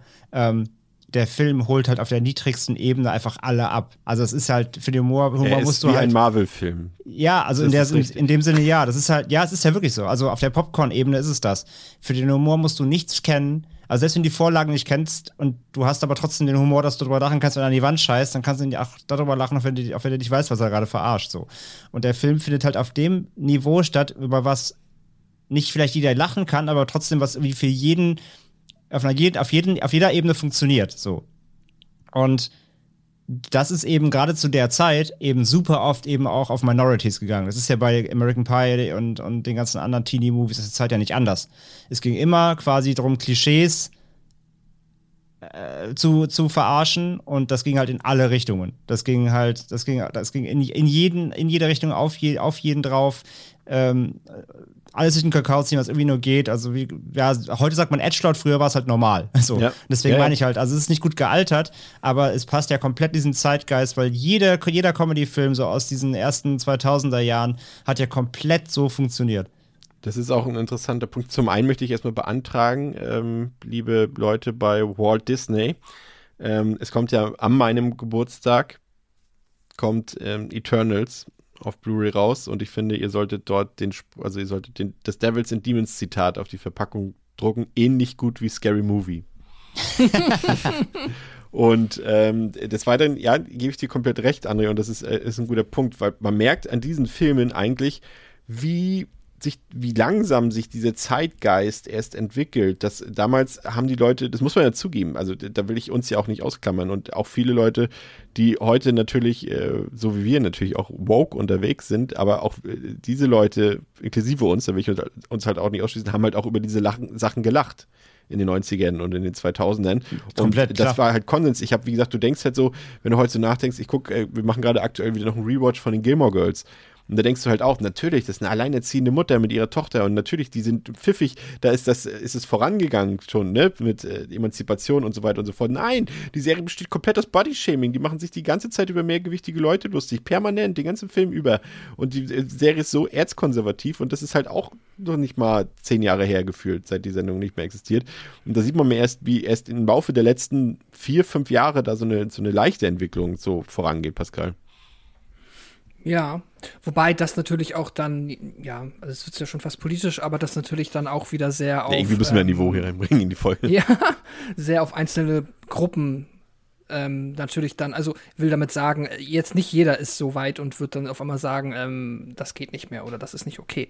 Keine Ahnung. Und ich kann ja über Scary Movie auch lachen. So, ich finde Ray halt äh, todeswitzig. Aber es liegt vielleicht, keine Ahnung, auch dran, weiß ich nicht, weil. Ich finde, Ray hat eine besondere Ebene. Ray, warte mal kurz, Ray hat, Ja. eine, hat die, Ja, die okay. besondere Ebene, dass ja gerade auch dieses äh, nochmal ein, äh, in- gerade, ja, sag ich mal, bei, bei schwarzen Männern auch dieses, dieses Verhalten, das kennt man natürlich auch von weißen Männern, aber bei Mhm. Schwarzen ist es eben auch so ausgeprägt, dass dieses, dieses Verhalten, das ist ja auch, ja, wie soll man ganz sagen, zum Beispiel denken wir mal an, an, an Rapmusik. Da ist ja auch immer dieses, gerade als, da gilt das ja als Beleidigung, wenn man irgendwie jemanden als schwul bezeichnet und schwul, ne, Wörter, die wir jetzt auch gar nicht hier weiter benutzen wollen und so weiter.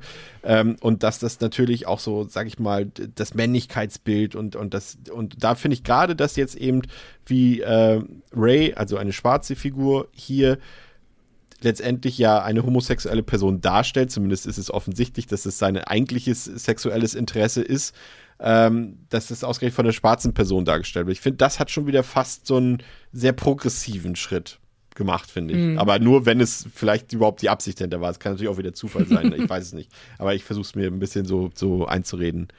Weil Ja, er hat halt, Ja. ja. Ja, es kann schon gut sein.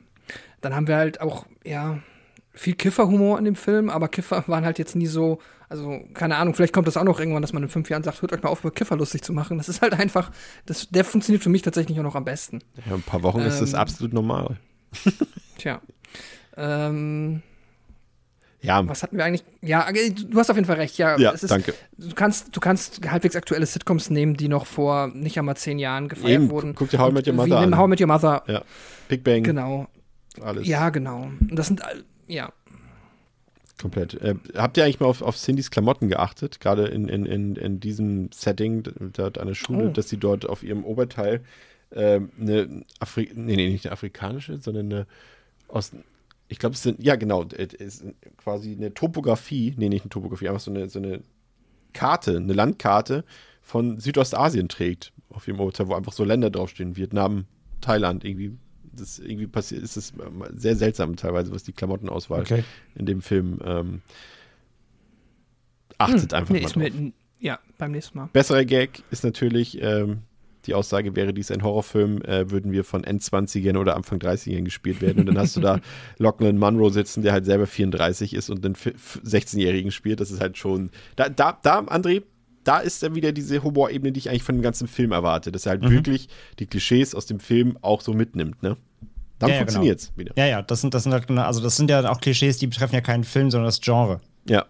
Und das sollte es ja eigentlich auch mit sein halt, aber der Film verlässt sich halt leider halt zu viel auf Einzelmomente, ähm, beziehungsweise eben nimmt ja wieder auch wieder hier, ja, die, die sitzen also am Campus und diesem Brunnen, ähm, aber ähm, trotzdem wird dann irgendwie die ganze Zeit nur über, Peniswitze gelacht und so und naja, das ist halt nicht die Cleverness, die man da leider erwarten würde. Ja. Das, das, wie gesagt, gerade so in der Passage sind schon ein paar coole Sachen, irgendwie ein paar witzige bei.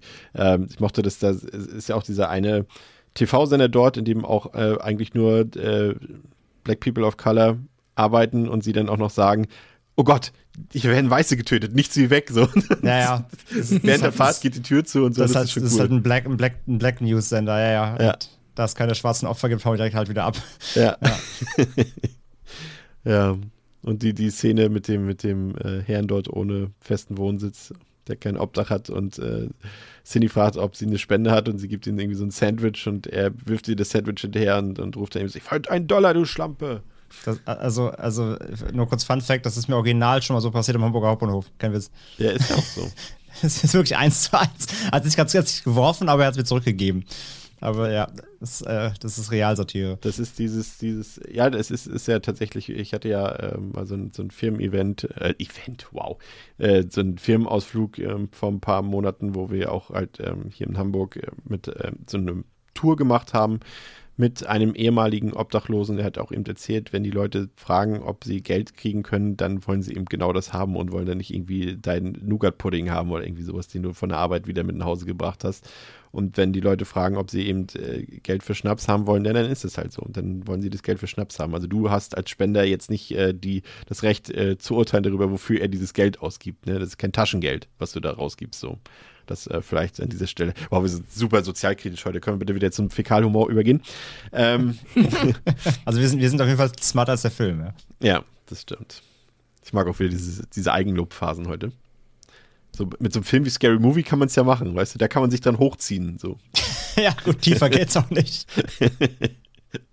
naja, ähm, scheinbar erinnert sich jemand an die Taten der Clique von vor einem Jahr, als die jungen Leute nämlich an Halloween einen Mann überfahren haben, äh, der diesen Unfall eigentlich sogar überlebt hat, aber durch mehrere ziemlich blödsinnige Zufälle und Irrtümer trotzdem von den Teenager Rinnen umgebracht wurde und im Hafen versenkt wurde. Und über diesen tragischen Unfall haben die Kids bis dahin eigentlich Verschwiegenheit bewahrt, aber irgendjemand weiß scheinbar davon und bedroht sie nun. Und dann kommt es in der Stadt zu einer Misswahl, an der äh, Buffy teilnimmt und äh, dabei von ihrer Clique natürlich tatenkräftig und lautstark unterstützt wird.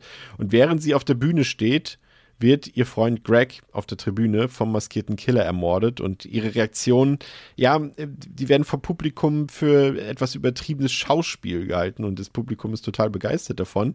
Ähm, Dabei ist es eben gar nicht geschauspielt. Also normalerweise ist es ja immer so bei diesen Misswahlen, dass da immer irgendwas aufgeführt wird. Entweder singt man ein Lied oder führt ein Stück auf.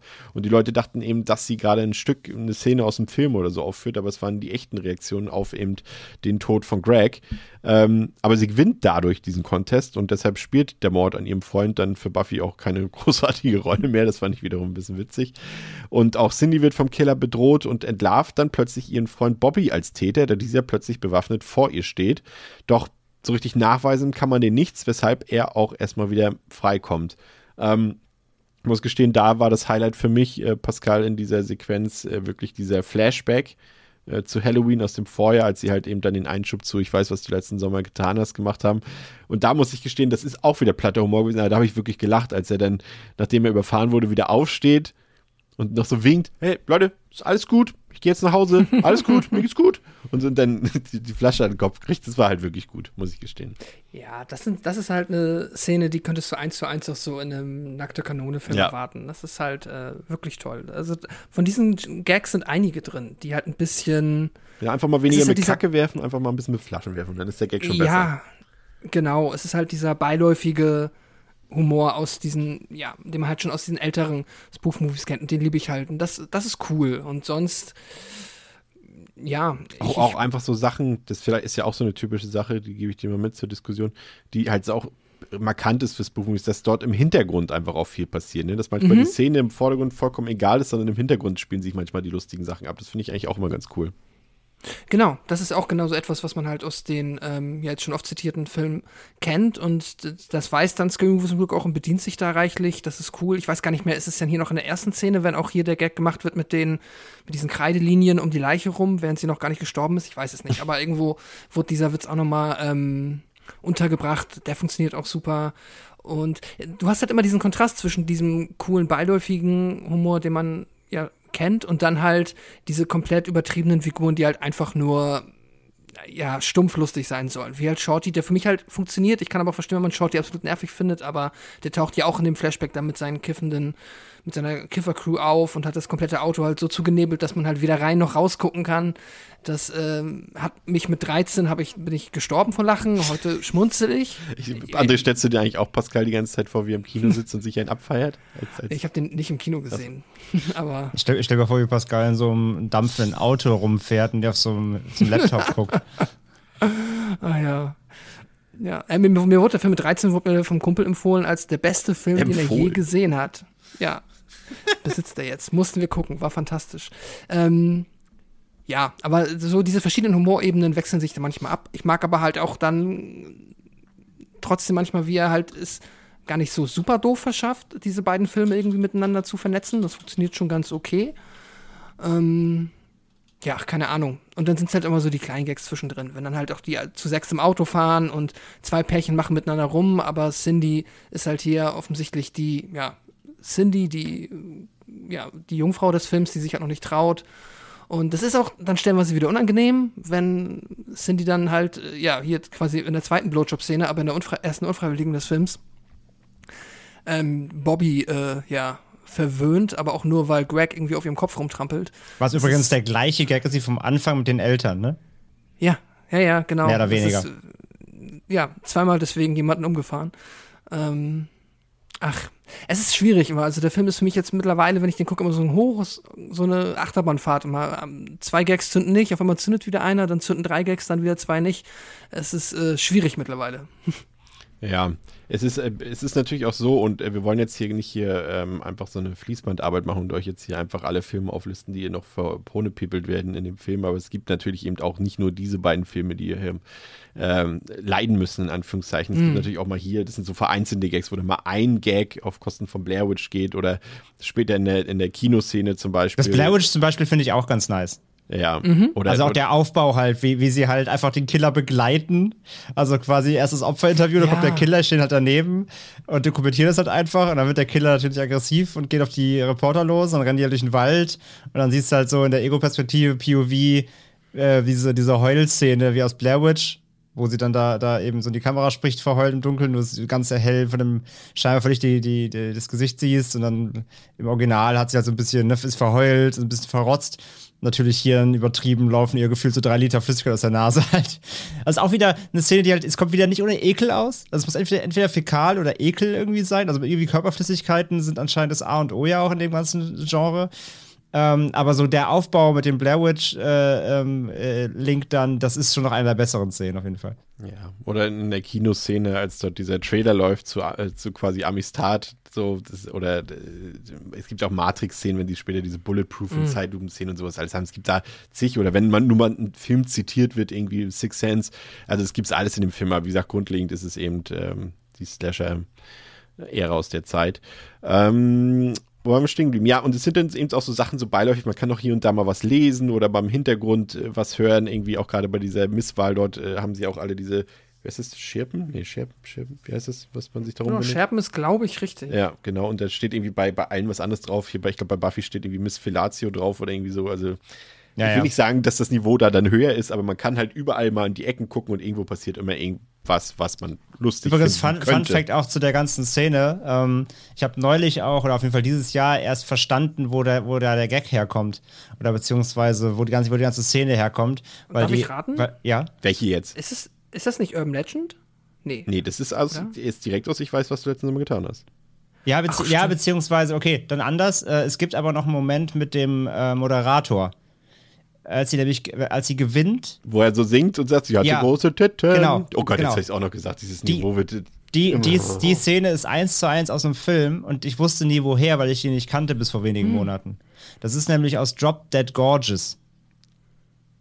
Von 98 eine, ja, auch so also eine Mockumentary, die so mit äh, US-kleinstädtischen ähm, Misswahlen ähm, arbeitet. Ah. Mit unter anderem auch Dennis Richards. Ähm, und ich aber der, der, also der Female Cast ist super bekannt, ich müsste mal nachgucken. Ich glaube, Brittany Murphy in einer ihrer ersten Rollen auch und so. Also so ein, so ein äh, vierköpfiger Female Lead Cast und dann geht es eben so auch so ein Persiflage der US-amerikanischen Misswahlszene. Ähm, und das alles als Mockumentary, halt gefilmt vom Doku-Team, die die begleiten. Und das ist halt auch so Comedy slash, also nicht Horror richtig, aber es geht halt darum, dass sie sich nachher alle gegenseitig umbringen wollen, damit sie halt gewinnen. Und ähm, genau die, diese Misswahlszene mit dieser, diesem Singsang kommt genau aus dem Film. Ja, dann haben sie das gut zu Ja. wissen. Dann haben sie das äh, vermischt, ja, mit der. Ja, das ist doch interessant. Sehr gut. Ich entschuldige mich für meine Wortwahl an dieser Stelle schon mal. Podcast übergreifend. Das war ein Zitat. Ja, Punkt. Zitat, Titten, Zitat Ende. Genau. Gut. Hätten wir das auch geklärt. Ja, ähm, am nächsten Tag muss äh, Buffy dann äh, nach dem Sportunterricht sein Glauben. Hier machen wir schon mal direkt einen Cut. Ich finde, das ist hier wirklich, äh, muss ich sagen, das habe ich dann wirklich aufgeregt und das hätte die Leute auch damals eigentlich schon stören müssen, weil das ist echt transfeindlich, die Szene mit dem, mit dem Sportlehrer dort oder beziehungsweise der Sportlehrerin. Ja, die, ja, die ist auch so. Uff. Die ist halt auch echt so, das ist halt so wirklich so das unterste Niveau. Vor allem auch diesen, den, den, den Hodengag, den machen sie halt auch zweimal, glaube ich, in dem Film, ne? Mit den raushängenden Hoden? Ich weiß es gar nicht mehr genau. Mm, nee, das ist nur einmal. Es ist halt einmal noch mit dem. auch, mit, oder ist es ist auch einmal im noch mit- späteren Teil nochmal? Nee, ist einmal mit dem kleinen Penis halt, mit dem Foto. Wo das noch, wo ich da trotzdem mal lachen muss, weil es so dumm ist. Auch das ist Body-Shaming, Herr Hacker. Ja, jetzt muss ich nicht angesprochen fühlen. Ähm, nee, aber äh, äh, das, das, Das, war nochmal Body-Shaming. Ich, äh, Das war quasi, Zitat- das war quasi Zi- Meta-Body-Shaming. Zitat. ähm, nee, aber das ist, ich finde die Szene auch null lustig. Also es ist auch wieder, das ist ja, das soll ja wieder, das ist das, also die raushängenden Hoden sollen ja quasi, das sind das Pendant zum zweiten Teil mit dem kleinen Händchen. Also es ist so, Ja. das ist einfach irgendwie, es soll eklig sein, es soll abstoßend sein, weil halt irgendwas körperlich in den Augen der AutorInnen unproportionales oder was nicht da sein sollte, abstoßend oder anders wirken soll. Es ist so dumm. Aber es ist auch wirklich nicht witzig. Also, hab, also in der Szene wirklich, ich wusste, dass die dann kommt, als, sie- als sie anfing, als, als Miss Man. Ach, Miss Man, ist alles so, so platt, Alter. So plakativ. Ähm, da wusste ich jetzt, dass die Szene kommt. Ich war so, oh nee. Und die ist auch wirklich, die ist einfach nicht witzig. Die hat auch, die hat auch den, für den Film wirklich überhaupt keinen Mehrwert. Also null. Die kannst du komplett weglassen. Die Szene ist so unnötig im Film. Müsstest du heute halt eigentlich wirklich rausnehmen, aber ja, es ist halt tatsächlich, also das ist ja wirklich das Thema auch, dass diese Figur hier so benutzt wird wie, ich glaube, korrekt sagt man dann, ein Trans-Trender. Also sie ist ja, so verstehe ich es ja, äh, quasi das, wovor jetzt Menschen, die wirklich transfeindlich sind, einem Angst machen wollen, dass halt ein Mann einfach nur so tut, als wäre eine Sportlehrerin an dieser Stelle, um halt mit den Frauen äh, da rumzutüdeln mit denen dann in der Umkleide abzuhängen. Und das ist halt, ja, also äh, glaube ich, auch mit Abstand die ja, problematischste oder schlimmste Szene im Ja. Film. Ich denke schon. Also sie ist halt, Kann weil, ich auch- weil sie nicht mal, nicht mal, wenn man das ausklammert, nicht mal lustig ist. Es ist halt einfach Ja. schlecht und gleichzeitig auch äh, wahnsinnig diskriminierend an der Stelle. Das kann man auch so, äh, ja, das stimmt. hätte man auch damals schon so weglassen können. Ne? Aber ja, ist nun mal da. Ähm, der eigentliche Hintergrund äh, der Szene ist denn, dass Buffy eben nach dem Sportunterricht dran glauben muss äh, und dabei hat der Killer einige Probleme, irgendwie die Teenagerin mit der ziemlich großen Schnauze irgendwie zum Schweigen zu bringen und äh, ja, können wir ja gleich noch ein bisschen genauer auf die Szene eingehen und äh, dann mu- muss er sich auch noch der nervigen Heather entledigen. Das ist ein weiteres Mädchen dort von der Schule und das ist das, was André vorhin so ein bisschen schon angesprochen hat. Das äh, passiert während einer Live-Übertragung von Gail Hailstorm. Also sie stirbt sogar äh, ja, on tape. Und dann kommt äh, meine Lieblingsszene des Films, nämlich äh, Brenda und Ray gehen ähm, gemeinsam ins Kino und äh, zum, okay, der erste Teil des, des Szenarios ist noch nicht so lustig äh, oder wie man es nimmt. Ich weiß nicht, das würde heute, glaube ich, auch nicht mehr gedreht werden. Jedenfalls Ray ist auf Toilette und ihr erinnert euch vielleicht an Scream 2, an die, Auf, an der Auf, an die Auftaktszene dort, ähm, als das Pärchen im Kino ist und ähm, äh, unsere männliche Figur dort an der Toilettenkabine lauscht und dann eben das Messer in den Schädel gerammt bekommt und hier ist es eben ein Penis, der aus dem Glory Hole rausgerammt wird. Natürlich. In, durch sein Hirn, natürlich. Aber die ein, der, ein, der wirklich lustige Part ist eben, als Brenda eben allein im Kino sitzt und einfach das ganze Publikum dort entzürnt, weil sie eben die ganze Zeit permanent laut redet, flucht und isst. All das, was wir hassen, wenn wir im Kino sind, äh, wenn andere Leute das machen und der Killer wird dann quasi arbeitslos für ein paar Minuten, weil er eigentlich ins Kino gekommen ist, um Brenda zu töten. Aber er hat jetzt eben Freistunde, weil die Kinogäste übernehmen das, übernehmen seinen Job und töten Brenda eben vor der Leinwand. Und da muss ich wirklich sagen, die Szene ist wirklich witzig, vor allem wenn sie dann noch ein paar rübergehauen bekommt und irgendjemand ruft, das ist für Big Mamas Haus, den du uns auch versaut hast. So, das ist, das ist, Stimmt. das ist wirklich lustig, muss ich gestehen. Ja, ja, weil es ja komplett ja auch einfach die ganze Kinokultur verarscht, ne? Also ist ja so quasi die Szene ist für jeden, der irgendwann mal im Kino Ja. gesessen hat und hinter neben einem haben Leute die ganze Zeit gequatscht irgendwie. Das ist quasi eine, eine, eine, eine Fantasie, eine Rachefantasie. Ja, ja, genau, so eine, so eine Alltagsrache-Fantasie und Leuten einfach mal auf die Fresse hauen will, wenn sie nicht die Klappe im Kino halten können. Ähm, ja, find ich, die finde ich auch witzig, ja. Und, und äh, Pascal, die, ja, der Mord an Buffy, der ist ja auch relativ äh, durchaus witzig, weil Buffy einfach die ganze Zeit den Killer voll sülzt und sagt, oh, bring mich doch um, bring mich doch um. Sie nimmt ihn überhaupt nicht für ernst und so weiter. Und dann äh, hilft sie ihm ja noch. Sie bricht sich sogar selbst das Bein noch. Das ist der einzige Splatter-Moment des Films. ja, der, der zündet für mich nicht so. Also, Sorry. aber das ist, nee, nee, alles gut. Äh, du hast ihn ja nicht gemacht. Äh, keine Ahnung, der ist mir irgendwie ein bisschen zu doof. Was mega blöd klingt, wenn ich jetzt nämlich sage, dass ich, und obwohl ich weiß, dass der viel, also um äh, ja, Dimension blöder ist, aber ich finde dann den Penis im Kopf witziger. Weil der einfach so, der ist so flach, dass ich mir schon denke, okay, das ist ja schon fantastisch ignorant, den so in so ein Drehbuch zu schreiben. Und dann später halt den einfach nur damit aufzulösen, dass er dann halt einfach dieses riesige Pflaster am Ohr hat. Das ist, äh, ja, so unterirdisch, dass es dann für mich schon wieder witzig ist, während die Nummer mit äh, Buffy irgendwie so, ja, es ist, ich, ich verstehe den Gag, aber zündet für mich nicht so. Ist zu klug. Ja. Zu Meta. ähm, ja, aber die Kinoszene, die gefällt ja auch, ne? Die Kinoszene ist super, ja. Ist ja auch, wo wir wieder eben beim Thema sind, ja ein ganz gängiges Trope in den USA, dass halt äh, ja, schwarze Menschen im Kino, so sagt das Stereotyp, ähm, ja immer laut sind und halt die Kinoerfahrung für alle zerstören. Und dann halt hier, das ist jetzt wieder, könnte man wieder als so Gegenargument, dass der ja, man, erstmal könnte man denken, okay, dann ist der Film rassistisch, weil er auf dieses Stereotyp einzahlt. Wiederum ist, haben wir schon gesagt, dass das halt eine Black Comedy ist und sich dann Anführungszeichen, ja, Menschen dann diese Szene ausgedacht haben, auf die dieses Stereotyp und unter Umständen selber zutreffen könnte. Deswegen, ähm, ja, finde ich es dann okay, keine Ahnung. Aber die Szene generell grundsätzlich super. Ja. Ja, und äh, dann kommen wir schon zum großen Finale. Das findet eben wie in Scream auch in einem großen Haus statt. Hier in dem Fall in Cindys Haus. Dort findet ähm, auch wie in der Vorlage in Scream eine riesige Party statt. Und dort gibt es auch schnell die ersten Todesopfer zu verzeichnen. Jetzt nicht aufgrund der Party, weil die so hart feiern, sondern weil der Killer natürlich dort sein Unwesen treibt. Und ähm, in Partylaune kommt es dann auch in Cindys Zimmer dann zum ersten äh, Sex, zum wow, wie ich es schon gesagt, zum ersten Geschlechtsakt zwischen ihr und ihrem Freund Bobby. und äh, da geht es im wahrsten Sinne des Wortes heiß her, äh, bis die Zimmerdecke kracht.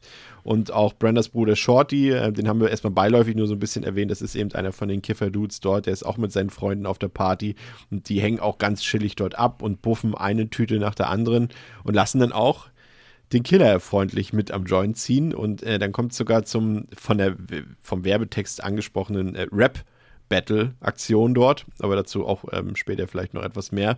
Auf jeden Fall ermordet der Killer dann Shorty und seine Kumpel und geht anschließend in Cindys Zimmer und ersticht dort zunächst Bobby und dann geht wirklich alles drunter und drüber. Der eigentlich totgeglaubte Shorty taucht plötzlich wieder auf, wird aber dann vom verletzten Bobby angeschossen und dann taucht auch Brandas Freund Ray wieder auf und äh, es kommt heraus, dass Ray und Bobby ähm, ja eigentlich Cindys Vater töten wollen.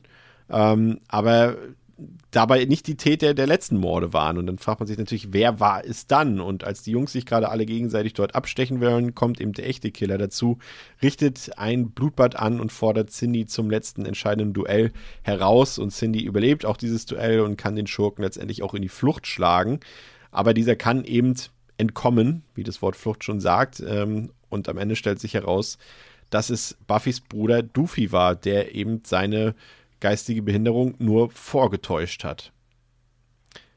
Hat ein paar Momente, finde ich, André, diese, dieser ganze Abschnitt. Also gerade natürlich das, was hier auf so einer ähm, Budweiser Werbung ähm, basiert, eben dieser Gag mit dem What's up? Ja, so, klar, das ist, ist natürlich, ist, ist natürlich Legende, muss man schon sagen. Ja. Und, und, das Lustige ist halt, das ist so eine der Sachen, die sie sich eben nicht selber ausgedacht haben, sondern der halt komplett auf so einem, so einem Budweiser-Werbespot basiert und das ist schon witzig. Und wenn sie da gerade mit ihm da kiffen, das ist schon witzig und auch Rap Battle ist witzig, muss ich gestehen, da geht der Film dann auch mal so ein bisschen in, ja, ist sogar mal kreativ, finde ich. Ja, absolut, absolut. Also das, äh, das, wie gesagt, das WhatsApp ist natürlich mittlerweile legendär. Äh, mit, vor allem dann natürlich, wenn die, wenn die Scream-Maske so äh, total verkifft ist mit der Zunge raus. das ist halt schon lustig. Ähm, und auch halt, wie er sie dann im Rap dann alle abslasht da und so, das ist halt schon gut. Ähm, und vor allem halt auch Shottys Blick danach erstmal so, Hö? und dann, wie er es halt einfach voll abfeiert, weil er einfach so stoned ist, dass er gar nicht gepeilt hat, dass er seine ganzen Kumpels abge abgeboxt hat. Ähm, das ist schon ganz lustig. Naja, das ganze Finale dann im Haus ist ja dann auch wieder komplett angelehnt an Scream. Also da ja. macht der Film ja die Klammer zu, auch zum Anfang, ähm, das ganze Double-Team-Ding, wo dann auch natürlich, äh, wenn dann Bobby und, und, ähm, und Ray abgestochen werden, äh, natürlich fällt Ray so auf Bobby, damit es angedeutet wird, als ob sie noch äh, Geschlechtsverkehr äh, hätten. Auch den Gag lassen sie sich nicht noch nehmen ähm, in Richtung, Richtung Rays Homosexualität. Der muss natürlich noch rein. Mhm. Ich glaube, mit am lustigsten finde ich auf jeden Fall auch die ganze Nummer mit dem Vater, der A gefesselt mm. ist wie aus Pulp Fiction. Und dann auch, wenn die Polizei kommt und wenn der Vater halt schwer denkt, es geht nur um ihn. Und die ganze Zeit ja. erstmal ja. rausrennt, obwohl er quasi das Opfer ist, weil in seinem Haus wurden Leute umgebracht, erstmal die Hände hochnimmt so, und, die, und sie die ganze Zeit jetzt hör auf, Mann. Vater ist fantastisch. Man muss auch gestehen, äh, dass ja auch am Anfang die Szene, als man ihn kennenlernt, dort, als er in Cindy Ja, mit dem Muffins aus der Nase. Ja, und das, das ist schon auch, auch ganz witzig dort. Wer, wer Cindy noch sagt, ah, ich habe übrigens da noch was in der, nee, was, was sagt er, wo hat er das In der Keks Keksdose. In der Keksdose und so weiter, das ist Ja. schon ganz witzig. Das ist am Ende auch super, wo Cindy meint, so, die Killer sind im Haus, alle, alle umgebracht. Und dann der Vater meint, ja, der Perverse hat, du hast auch, auch Drogen versteckt. das ist halt, das ist halt schon ganz gut. Ähm, und ich habe auch übrigens, in, wo du gerade Loaded Weapon sagst, der Vater spielt auch in Loaded Weapon mit. Der ist Ja. bei dieser Verhörung mit der Basic Instinct-Szene aus, aus ist der, ähm, ist es einer der, der Stimmt. Polizisten, der da sitzt. Ähm, also der, der Schuh, der, der Schuh dreht sich. Übrigens am Anfang, du hast ja auch äh, nochmal Shriek erwähnt, ne? Ja. Ähm, Habe ich auch ewig nicht gesehen, aber fiel mir ja auch noch eben ein. Da spielt nämlich dann wiederum ähm, in Shriek spielt Simon Rex mit, der ja dann hier ab Teil Ja. 3 in jedem dabei war. Also diese ganze Spoof-Entourage scheint auch da so ein eingeschworener Verein zu sein. Ähm, Nee, aber das funkt- also das, da gibt es schon ein paar gute Momente auf jeden Fall. Ähm, ähm, ist auch dann relativ wenig Fäkalhumor hier am, im Ende, am Ende noch, also verhältnismäßig im Vergleich zum Rest des Films.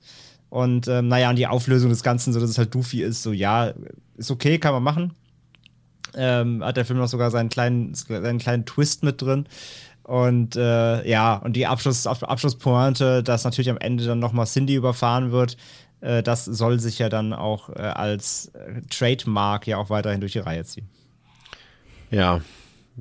Pascal, äh, im Prinzip, ich meine, der Story braucht man ja jetzt in der Tat nicht so wirklich folgen hier. Also dementsprechend ist ja im Prinzip auch die Auflösung, der Twist am Ende ähm, auch relativ Banane, zumal es ja auch kein Twist ist, weil irgendwie gefühlt haben sie es ja auch schon fünf, sechs Mal vorher im Film quasi eigentlich schon herausgefunden, dass es Doofy war. Ja, nee, der Twist ist mir auch recht egal. Ich habe, ähm, funktioniert vielleicht für manche besser, wenn sie Usual Suspects kennen, wo ich jetzt aber direkt sagen muss, ich habe den leider selber noch nie gesehen. Ähm, aber der ist ja wohl eins zu eins quasi dem entlehnt. Ähm, was, ich habe zwei Sachen noch zum Finale, die, also eine fand ich einfach nur skurril, das ist äh, diese ganze Sexszene, die ich jetzt, das ist zum Beispiel wieder etwas, was ich nicht großartig super witzig finde, auch was ich glaube ich schon damals Ja. so, so halblustig finde, wenn ich er wollte sie gerade dann sagen, halt, André hat äh, gerade gesagt, kein Pipi-Kaka-Humor und das ist das Schlimmste. naja, Ach ja, halt doch, stimmt, ja. Pipi-Kaka-Sperma-Humor, Ja, wie ja, es ja, dann ja, halt ja. die Ja, äh, Spermakanone gibt. Ähm, was ich dann ganz witzig finde, ist mir jetzt zum ersten Mal aufgefallen. Es gibt dann ja diese POV-Cindy-Szene, wenn, ähm, ja, wenn Bobby zum äh, Oralverkehr ansetzen möchte, aber das nicht geht, weil ein gigantischer, eine gigantische Schamhaarhecke dann sich quasi darstellt. Das ist CGI. Das ist mir vorhin nie aufgefallen. Es ergibt auch voll Sinn, weil er auch dann wirklich mit einer Kettensäge da durchgeht. Aber jetzt habe ich Wow. mich gefragt, ist das der erste oder einzige Film, der CGI-Schamhaare benutzt? Weiß ich nicht. Aber könnte ein Alleinstellungsmerkmal äh, für Scary Movie 1 sein. Ähm, Gut beobachtet. was ich aber dann noch Ja, warte kurz, ich, warte, warte kurz, ich muss kurz auf Letterboxd aufwerten dafür. ja, genau. Das ist jetzt nochmal äh, fantastische CGI, äh, Special Effects. Ähm, ich glaube, witzig fand ich dann auch, weil du eben schon meinst, äh, diese eine Szene, wenn er dann auf, wenn Ray auf Bobby fällt, was er auf die Homosexualität einzahlt. Ich fand den Dialog zwischen den beiden noch. Also das war irgendwie, das war wieder so ein cooler, trockener Humor, der das äh, so ein bisschen auf links dreht, wenn sich halt rausstellt, dass Bobby und Ray eigentlich beide homosexuell sind, aber Ray eigentlich wieder nicht, weil er immer noch so sehr in seiner, er sagt es nicht und dann reden sie darüber, wie sie zusammen im Urlaub waren und dann sagt Bobby, hä, aber du hast mich doch mit in den Club genommen. und dann meinte Ray, ja, weil da gute Musik lief. und das ist, das ist, ja, ja. das ist so, so, so cool, trocken, im- das ist vor allem so Dialoghumor. Und das ist etwas, was ich leider in den Scary Movie-Filmen oftmals vermisse. Und was Ja. halt so Filme wie Die nackte Kanone, die haben eigentlich über die Dialoge funktioniert. Du hattest immer coole Gags in den Dialogen, weil die so schräg waren und manchmal halt so komplett äh, am eigentlichen Geschehen vorbei funktioniert haben. Und das ist jetzt hier mal wieder so einer. Davon hätte der Film, finde ich, mehr vertragen, aber der funktioniert nochmal richtig gut. Was ich dem Film äh, lobend ankreiden will, ist noch, äh, was ist lobend? Nicht negativ ankreiden will, ist ähm, die Tatsache, dass er noch aussieht wie ein Film, was seine Nachfolger irgendwie nicht so richtig gebacken gekriegt haben. Also der sieht noch aus wie, ja, wie ein Kinofilm. Und ähm, das jetzt aber stellvertretend für alle Teile, das muss ich wirklich lobend hervorheben, die gehen alle nur knapp 80 Minuten. und äh, haben damit äh, mir auch eine Menge Leid erspart. Dadurch. Dafür gibt es den ähm, verdienten, meine verdiente Wertung von anderthalb Sternen für den ersten Teil. Also es ist ganz einfach, also so eine, weder so eine blöden Comedies noch so eine Parodien, also diese Art von, von Parodie sind irgendwie meins, werden auch nie meins sein. Der hat ein paar Szenen, ein paar Sequenzen, die noch halbwegs erträglich sind, aber eben auch nur, weil ich eben Horrorfilme liebe. Und der auch ähm, bei ein, zwei Gags eben auch die Thematik durchaus humorvoll verarbeitet, aber das ist eben dann letztendlich irgendwie zu wenig, als dass mich das irgendwie besonders begeistern könnte. Und dazu kommt eben ähm, der Titi-Kaka, Pipi-Kaka-Humor. Ähm, die Sachen, die heute eben schwierig sind, die den Film halt eben auch extrem altern lassen haben. Da muss ich ganz ehrlich sagen, anstatt die, also die 70 Minuten oder 80 Minuten kann man halt auch in eines der Originale investieren und hat mehr Spaß. Also ich habe dann mehr Spaß dabei. Deswegen, also ist nicht meins und wird auch nie meins sein. Anderthalb Sterne. André. Da musst du aber echt nochmal downvoten, weil das auf dem Letterbox hast du ihm zwei gegeben. Nee, das ist alt. Das ist meine neue, ist, ist, ist anderthalb. Hätte eigentlich auch schon drinstehen müssen. Ich weiß nicht, warum es nicht drin steht. Wenn ich auf den Film klicke, steht da bei mir Na gut. anderthalb. Okay. Also ich sehe, in der Übersicht sehe ich nur zwei. Das ist die alte Bewertung. Ja, ja, aber das liegt ja daran, dass du das ein Review geschrieben hast und die übernimmt er dann immer für alle Stimmt, als Friend-Liste. Ja, okay. Ähm, ja, Sky Movie 1. Ähm, früher hart gefeiert, ich hatte ja schon, habe ich letztes Mal schon in der Folge erzählt, mit meinem Kinobesuch, ja, ne? Wo das Licht angegangen ist. Erzähl ruhig nochmal. Ja, das ich, ich, ich weiß nur noch, ich saß in irgendeinem Scary Movie Teil mal und ich weiß nicht mehr, ob es eins oder zwei waren im Kino. Und ähm, bei uns im, im Klein, Kleinstadt, ja, wirklich Kleinstadt, noch eine Heimatkino, äh, Provinzkino. Und äh, da waren alle so laut, dass die, dass die Vorführerin reinkam, hat die Line, hat die, das Licht angemacht und hat zehn Minuten die Leute gesagt, ich soll die Fresse halten, den Kindern. In der Zeit lief der Film aber weiter und alle haben zehn Minuten vom Film verpasst. Und ich weiß nicht, ob es eins oder zwei war, aber es war irgendein Scary Movie. Auf jeden Fall, natürlich war das in unserer Jugend äh, absolut der Hit. Obwohl wir noch nicht mal alle Vorlagen wahrscheinlich irgendwie kannten, aber äh, Pipi Kaka ging damals besser als heute. Und ähm, ja, muss sagen, ist halt doch echt nicht gut gealtert, so größtenteils. Ähm, der Film ruht sich halt extrem einfach, sage ich ja, auf seiner, auf dem Niveau aus, irgendwie, was für alle irgendwie zugänglich funktioniert. Jeder versteht, äh, wenn der Penis durchs Ohr schießt. Dafür muss man jetzt kein Jura studiert haben oder irgendwie äh, sämtliche Filmhistorie kennen. Ähm, von daher wundert es nicht, Die Schule dass sie des diesen, Lebens reicht. dass sie die, ja genau, dass sie diesen Weg der, der des Humors gewählt haben. Aber er ist natürlich einfach A nicht gut gealtert und B einfach, äh, man lacht halt dann doch nicht mehr über, über alles, ich zumindest nicht. Ähm, trotzdem finde ich halt, dass Scary Movie 1 immer noch so als, du es eben selber gesagt Chris, er ist so als Film funktioniert er immer noch als einziger der Reihe. Er hat auch einfach die Optik eines Films und sieht eben nicht aus wie so ein DTV äh, Home Video irgendwie, wie alle anderen Spoof-Movies. Äh, das gebe ich ihm. Ähm, und dass er eben trotzdem jetzt anhand von Scream und ähm, und ähm, Last Summer halt zumindest so eine halbwegs zusammengewürfelte Story erzählt, äh, die auch irgendwie halbwegs funktioniert so in, in ihrer Gänze. Also da kommen Nachfolgeteile, die, die machen noch deutlich weniger Sinn in Sachen äh, Story-Mash-up anderer Filme. Das ist okay. Mm. Und er hat halt dann doch eben noch immer noch ein paar Momente, die äh, ikonisch sind, über die ich auch heute noch lachen kann. Ich gebe ihm da doch einige Momente, die doch gut beobachtet sind. Die hat er, die muss man zwar mit der Lupe ein bisschen suchen, aber die gibt es durchaus. Ähm, von daher, da, äh, da, da, da sind noch einige Lacher dabei gewesen, wo ich auch heute noch sagen könnte, okay, die, die waren ganz gut. So. Von daher, äh, ich bin deutlich, deutlich erschrocken, wie schlecht er doch gealtert ist, weil ich ihn jetzt auch einige Jahre nicht mehr gesehen hatte, den ersten. Mhm. Und äh, insgesamt, so muss ich aber sagen, da geht noch so gerade. Also ich habe ihm jetzt zweieinhalb gegeben, so ich finde ihn immer noch so als Vorreiter dieser mit, mit Vorreiter dieser Reihe und beziehungsweise, äh, beziehungsweise dieses Franchise aus der Zeit immer noch ähm, ganz in Ordnung. Ähm, muss doch mehr, doch mehr lachen, als ich zumindest dachte, aber deutlich weniger als früher auf jeden Fall. Ähm, aber ja, zweieinhalb kriegt er von mir noch für den ersten Teil. Äh, An der Stelle kurzer Hinweis: Es ist ein weiteres Spoof-Movie aufgetaucht auf Netflix, ganz frisch, nämlich äh, ähm, Tom Gerhardt in Siegfried. Boah, oh, der war schlimm. Boah, den kenne ich sogar. Oh, der war furchtbar. Ja, Pascal. Ja, äh, Scary Movie. Ich, ähm, ja, eine Spoof-Komödie, die halt jetzt für mich auch über die Jahre immer mehr abgebaut hat, leider. Also es ist schon so, dass immer, wenn ich, also ganz selten gibt es noch Momente, da entdecke ich irgendwas neu für mich. Jetzt eben der besagte Dialog von eben, den habe ich sonst nie so witzig wahrgenommen. Das war für mich auf einmal jetzt gerade irgendwie ein, ein neuer Supergag, den ich vorher irgendwie nie so richtig gerafft habe. Aber ja, es gibt halt immer mehr Sachen, die da, der Film altert halt nicht gut so und wird er wahrscheinlich auch in den nächsten zehn Jahren nicht. Ähm, trotzdem hat er noch hier und da eine Menge und das sind überwiegend die Figuren an sich, mit denen ich Spaß habe. So, ich liebe Ray, ich mag Shorty. Ähm, Ich mag auch eigentlich den restlichen Cast. Greg finde ich witzig. Wir haben jetzt, es ist auch Quatsch, ne? Also deswegen. Ich finde, Greg, Greg, auch- Greg ist halt, also äh, ich bin jetzt kein großer Fan von Lachlan Monroe, aber wie er dort äh, Ryan Philippi ähm, parodiert aus, aus, äh, ich weiß, was du letzten Sommer getan hast, mit dieser Pseudo-Aggression, das ist fantastisch. Ja. Ja, also ich finde, der Film hat äh, immer noch ganz nette Figuren, auf die ich irgendwie klarkomme. Ich mag den Cast größtenteils und ich finde, es ist halt wie gesagt, es ist für mich jetzt immer mal wieder zündet ein Gag, dann zünden wieder zwei nicht. Der wird halt für mich nicht besser. So, während ich jetzt andere, wir haben, ich habe jetzt oft genug gesagt, so nackte Kanone, die funktionieren für mich heute eigentlich noch fast genauso gut wie damals. Ich tendiere jetzt deswegen immer, ich weiß noch, das letzte Mal, als ich den gesehen habe, habe ich ihm zweieinhalb gegeben. Dieses Mal habe ich ihm knappe drei gegeben, weil ich ein bisschen mehr gelacht habe. Und jetzt wirklich länger den nicht mehr gesehen habe. Äh, ich, ja, aber das funktioniert natürlich auch nur, wenn man dann halt auf einmal irgendwie Penis durch den Kopf, haha, also wenn man da nicht lachen kann, dann kann ich auch verstehen, dass man anderthalb gibt, so. Also, es sind halt von den cleveren, coolen Witzen, sind halt leider nicht so viele da, die noch gut funktionieren. Ähm, ja, deswegen. Also 2000, äh, im Jahr 2000 oder 2001, als ich ihn gesehen habe, hätte ich ihm mit Sicherheit, hätte es Letterbox gegeben, viereinhalb oder vier gegeben. Heute sind es nur noch drei und mal gucken, wenn wir äh, in zehn Jahren den vielleicht nochmal besprechen, wie ich ihn dann finde.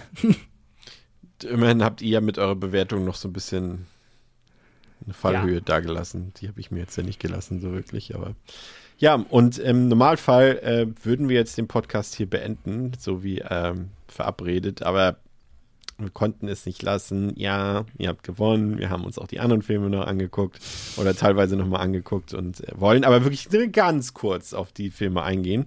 Äh, auf gar keinen Fall in die Tiefe gehen, weil die Filme tun es ja auch nicht. Also vielleicht schon, wenn man von der Kloschüssel ausgeht, aber ansonsten nicht. ähm, guter Gag. Ähm, und deshalb gehen wir Der, in. der, der, der, der Gag war besser als so manche in Scary Movie 2 bis 5. Ich wollte gerade sagen, ja. Äh, genau, du erwähnst es Scary Movie 2 aus dem Jahre 2001. Ähm, der hat auf Letterboxd eine Durchschnittswertung von 2,5 von 5. Und äh, ja, was parodiert der alles? Also es ist ja so ein bisschen aufgebaut. Wir wollen jetzt hier gar nicht groß äh, eine Inhaltsangabe oder sowas machen. Also er veräppelt letztendlich. Ich glaube, so das Hauptanliegen ist House on Haunted Hill, würde ich mal sagen. Oder generell das, was wir hier auch schon öfter besprochen haben, so dieses Haunted House Horror Ding. Also wenn man will, kann man auch. Ich, es ist eigentlich schon schlimm, diesen Film überhaupt in Zusammenhang mit Scary Movie 2 zu erwähnen, aber The Haunting zum Beispiel könnte man auch noch als Beispiel ranziehen. Ja, also, Ähm, also die, die, der Grundplot ist ganz klar das Geisterschloss von 98, weil der kam ja auch Genau. kurz davor. Ne? Ja. Also, genau. Den kannten ja auch noch alle auf der. Also, es geht, also die haben nicht das Gesicht gedacht, oh, wir nehmen das Original von vor 40 Jahren. So, Nee. nee, also es war schon, weil der kam ja kurz davor. Ja. Das Remake. Und dann hat er natürlich äh, sehr viele Anspielungen auf The Exorcist da drin. Ähm, er hat ähm, fast schon das gelungen, einzig gelungene für mich, äh, diesen Nike-Werbespot mit den Basketballen, den hat er ja in diese einen Ja. Szenen drin, diese nachmachen. Ja. Ein bisschen Nightmare on Elm Street ist drin, äh, Rocky ist drin, die Tauben von John Woo, obwohl ich gar nicht weiß, ob das Absicht war oder ob ich oder ich das nur als John Woo-Gag verstand, als dann am Ende. Den, den Gag, muss ich zugeben, habe ich nie verstanden. Ich dachte immer, es wäre Fast and Furious oder sowas. Ähm, weil dann dreht sich ja auch das Rad von dem Rollstuhl so ganz prägnant. Da steht ja auch eine Marke drauf. Dann ist es vielleicht auch das. Das, Das, ist kann sein. irgendeine Ich, ich, Vorlage. Ich habe es nie gegoogelt. Weißt du es, Pascal? Nee.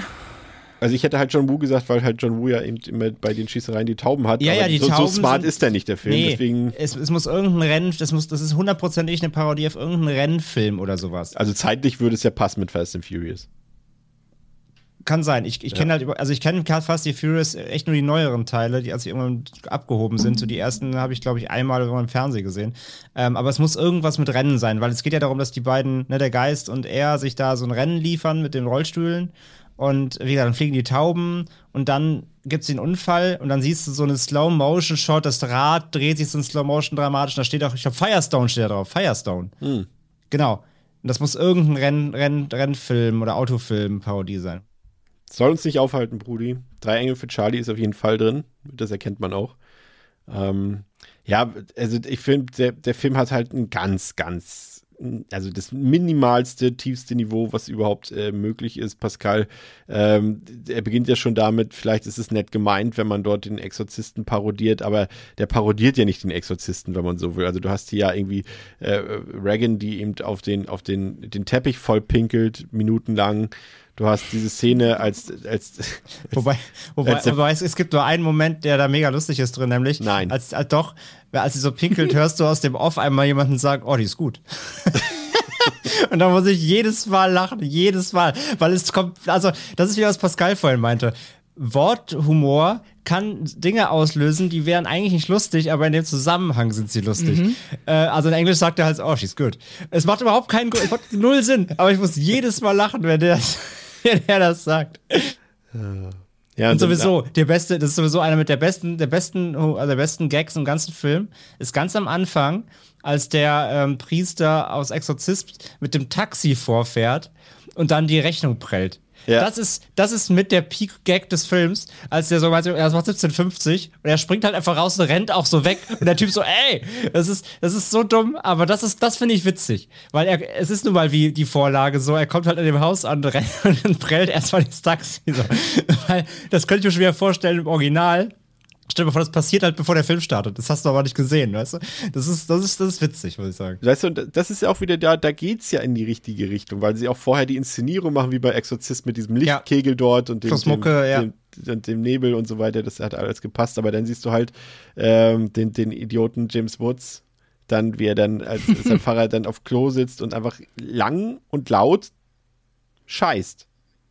Und ich habe den Ja, Gag nicht dann verstanden. Ist, und dann ist, nee, das ist halt wieder kein Gag. Das ist, Ich dachte ist halt erst, es wäre Wicker Man, weil anstatt nur statt äh, Nicolas Cage mit den Bienen sind es halt die Fliegen dort auf Klo, die ihn äh, angreifen, aber den gab es da ja noch gar nicht im Film. Also Nee, aber, aber, aber Fliegen sind ja eh so ein ähm, Symbol, ne? Ist für Unreinheit in Horrorfilmen. Und, Ach ja? Äh, ist, ja.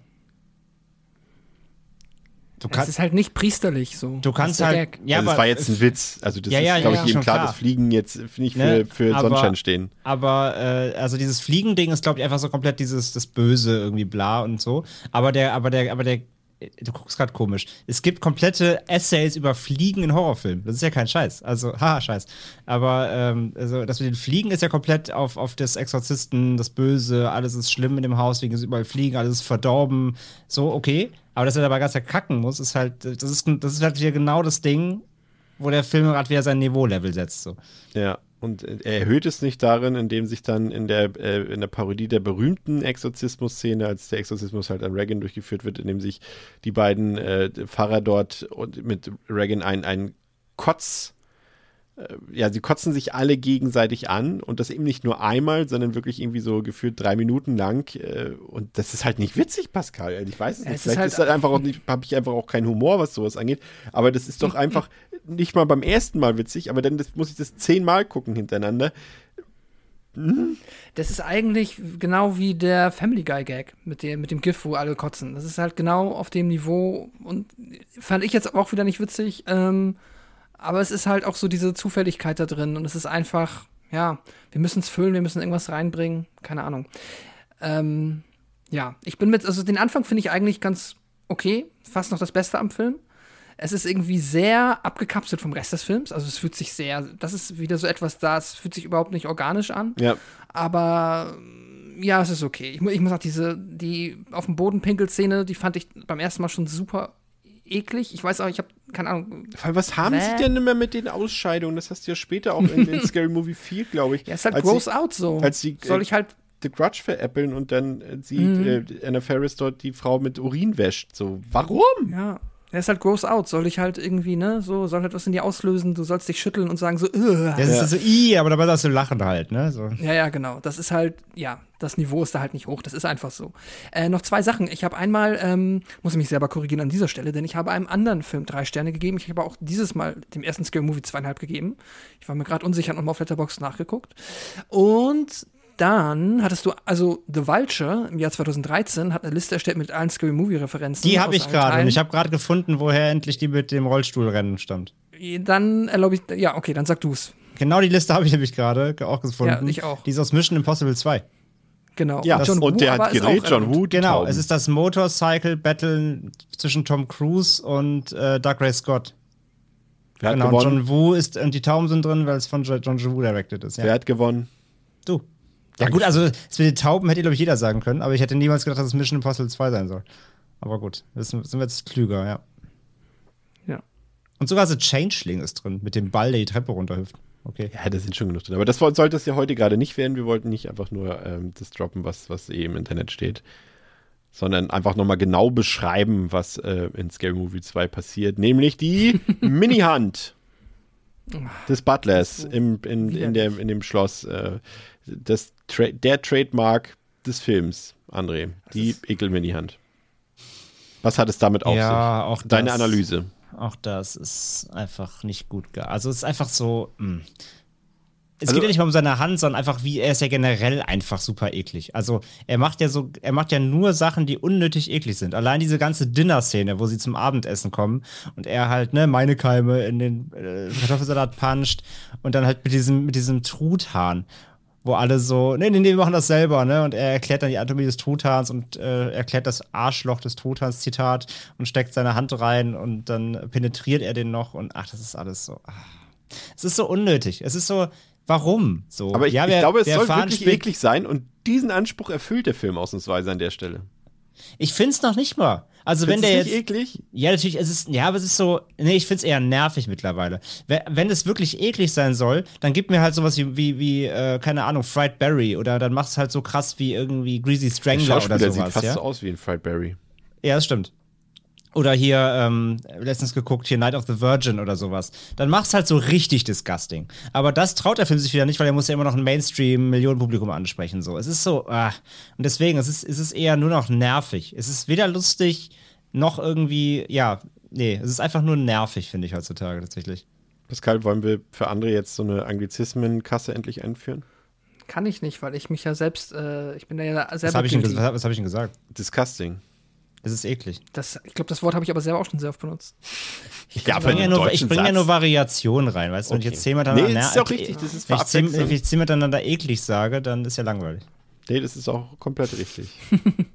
Was ich finde, also erstmal, ich fand diese Essensszene auch mal super unangenehm. Die ganze Handnummer, auch das, das war für mich irgendwie zu viel.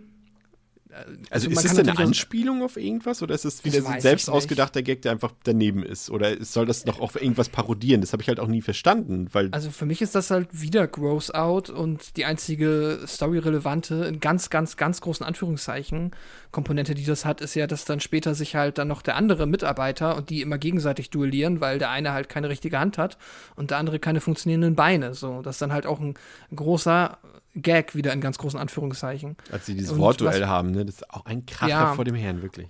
Und, und was ich blöd finde und was jetzt für mich wieder so, äh, wo ich das, den Vergleich aufmachen würde zu halt den, ja, guten Spoof-Movies aus der Frühzeit, äh, ist halt dann, wenn er dann mit der Hand halt da an dem Essen rumfuchtelt, dann ekeln sich ja auch alle. Und es ergibt halt so maximal keinen Sinn.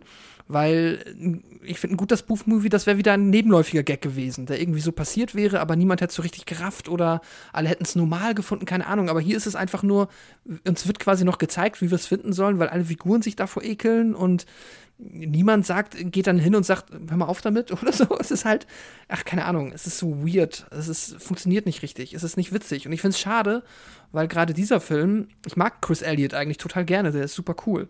Und auch David Cross, der den im Rollstuhl spielt. Und Tim Curry mag, wer mag Tim Curry nicht?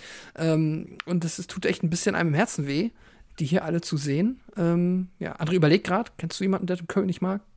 Schwer, oder? Wüsste ich nicht. Ja, das tut halt irgendwie bei dem Film am meisten weh. naja. Ich fand's äh, schlimm, dass, also er hat auch, der Film hat, äh, weiß nicht, ob es aufgefallen ist, tatsächlich auch sogar zwei Vergewaltigungsszenen. Einmal die Geistervergewaltigung, einmal die Clownsvergewaltigung, die auch wieder, gerade die Clownsvergewaltigung fand ich auch sehr schwierig, weil sie auch das irgendwie lustig darstellt und es ist de facto eine Vergewaltigung. Ich weiß, es ist als Gag gemeint, aber ich finde das irgendwie unmöglich. Ähm, das fand ich fast so daneben, wie sie sich darüber lustig machen, wie Shorty sich darüber lustig macht, dass er doch dieses ähm, äh, Date-Raping dort betreibt im ersten Teil, als er sagt, ja, und, und, und sie wollte dann irgendwie nicht mit ihm ausgehen, dann habe ich sie unter Drogen gesetzt und dann ging das alles schon und so. Und ich so Ach so, ja, okay. ja, das, das, das machen die auch ganz oft, ja. Ähm, das ist halt schon echt ein bisschen schwierig. Aber mal einen guten Gag aus dem Film und das ist die menschliche, äh, die, der Men Ja. menschliche Joint. Ja, der ist super. Pascal, was hat's mit dem auf sich? Was passiert da? Naja, wir haben halt äh, Shorty, das ist halt der, äh, das Kiffer-Klischee vom Herrn, dass sich hier, ähm, ich weiß gar nicht mehr, glaube ich, einfach eine Pflanze mitgebracht hat oder sie hier ange angebaut hat. I don't know. Auf jeden Fall hatte er eine Pflanze am Start. Und weil wir ja hier irgendwo einen Poltergeist in diesem Haus haben, der alle Sachen manipulieren kann, wächst diese Pflanze halt gigantisch an. Und du hast dann quasi ja fast schon so ein Swamp Thing-artiges Monster ähm, das auch wirklich, muss ich sagen, das ist, also da macht dann sogar die Effektarbeit fast Spaß, weil das irgendwie cool aussieht. Ähm, dass dann halt äh, Shorty nimmt und Shorty in ein riesiges Paper dreht und halt Shorty raucht. und ja, das ist, ich finde es auch immer noch witzig. Gag in dem Film, Ja, der das halbwegs ist- funktioniert. Ja. Ja. Und der ist halt maximal praktisch, übertrieben und auch, ja, aber ey, finde ich okay. Ich muss sagen, äh, leider finde ich, was ich noch am schlimmsten bei dem Film finde, ist, wenn du irgendwie. Gags hast. ja, das auch. Aber Ja, wenn du halt. wo sie ähm, auch schon wieder du, quasi den gleichen Shot machen wie im ersten Teil halt, ne? Ja. Ich, ich finde immer noch, wenn du Gags hast, die nicht zünden, dann kann ich mich wenigstens noch drüber ärgern, was jetzt irgendwie, also keine Ahnung, dann hat, passiert zumindest noch mal irgendwie Mhm. irgendwas. Aber ganz oft ist der Film leider auch dann gerade im Finale langweilig. Also auch diese Skelettnummer, ich fand das so richtig, richtig doof. Also das war nicht mal irgendwie. Cindy, this is Bones. Ja. Also, nee, keine Ahnung. Das hat für mich dann gar nicht mehr funktioniert im Finale. Das war. Vor allem fand, fand ich ich's halt blödsinnig und das kommt jetzt ab Teil 2 schon rein, dass er eben, er heißt immer noch Scary Movie und so heißt er auch Scary Movie 3, 4 und 5, dass aber Horrorfilme immer weniger eine Rolle spielen in diesem Franchise, weil hier hast du jetzt schon diesen krassen Einsatz, wir haben es eben schon erwähnt, so äh, Mission Impossible 2, okay, es war nur eine Szene. Mixen sie ganz viel anderes rein noch. Ja, ja. Ja, aber hier zum Beispiel das ganze Finale ist halt drei Engel für Charlie.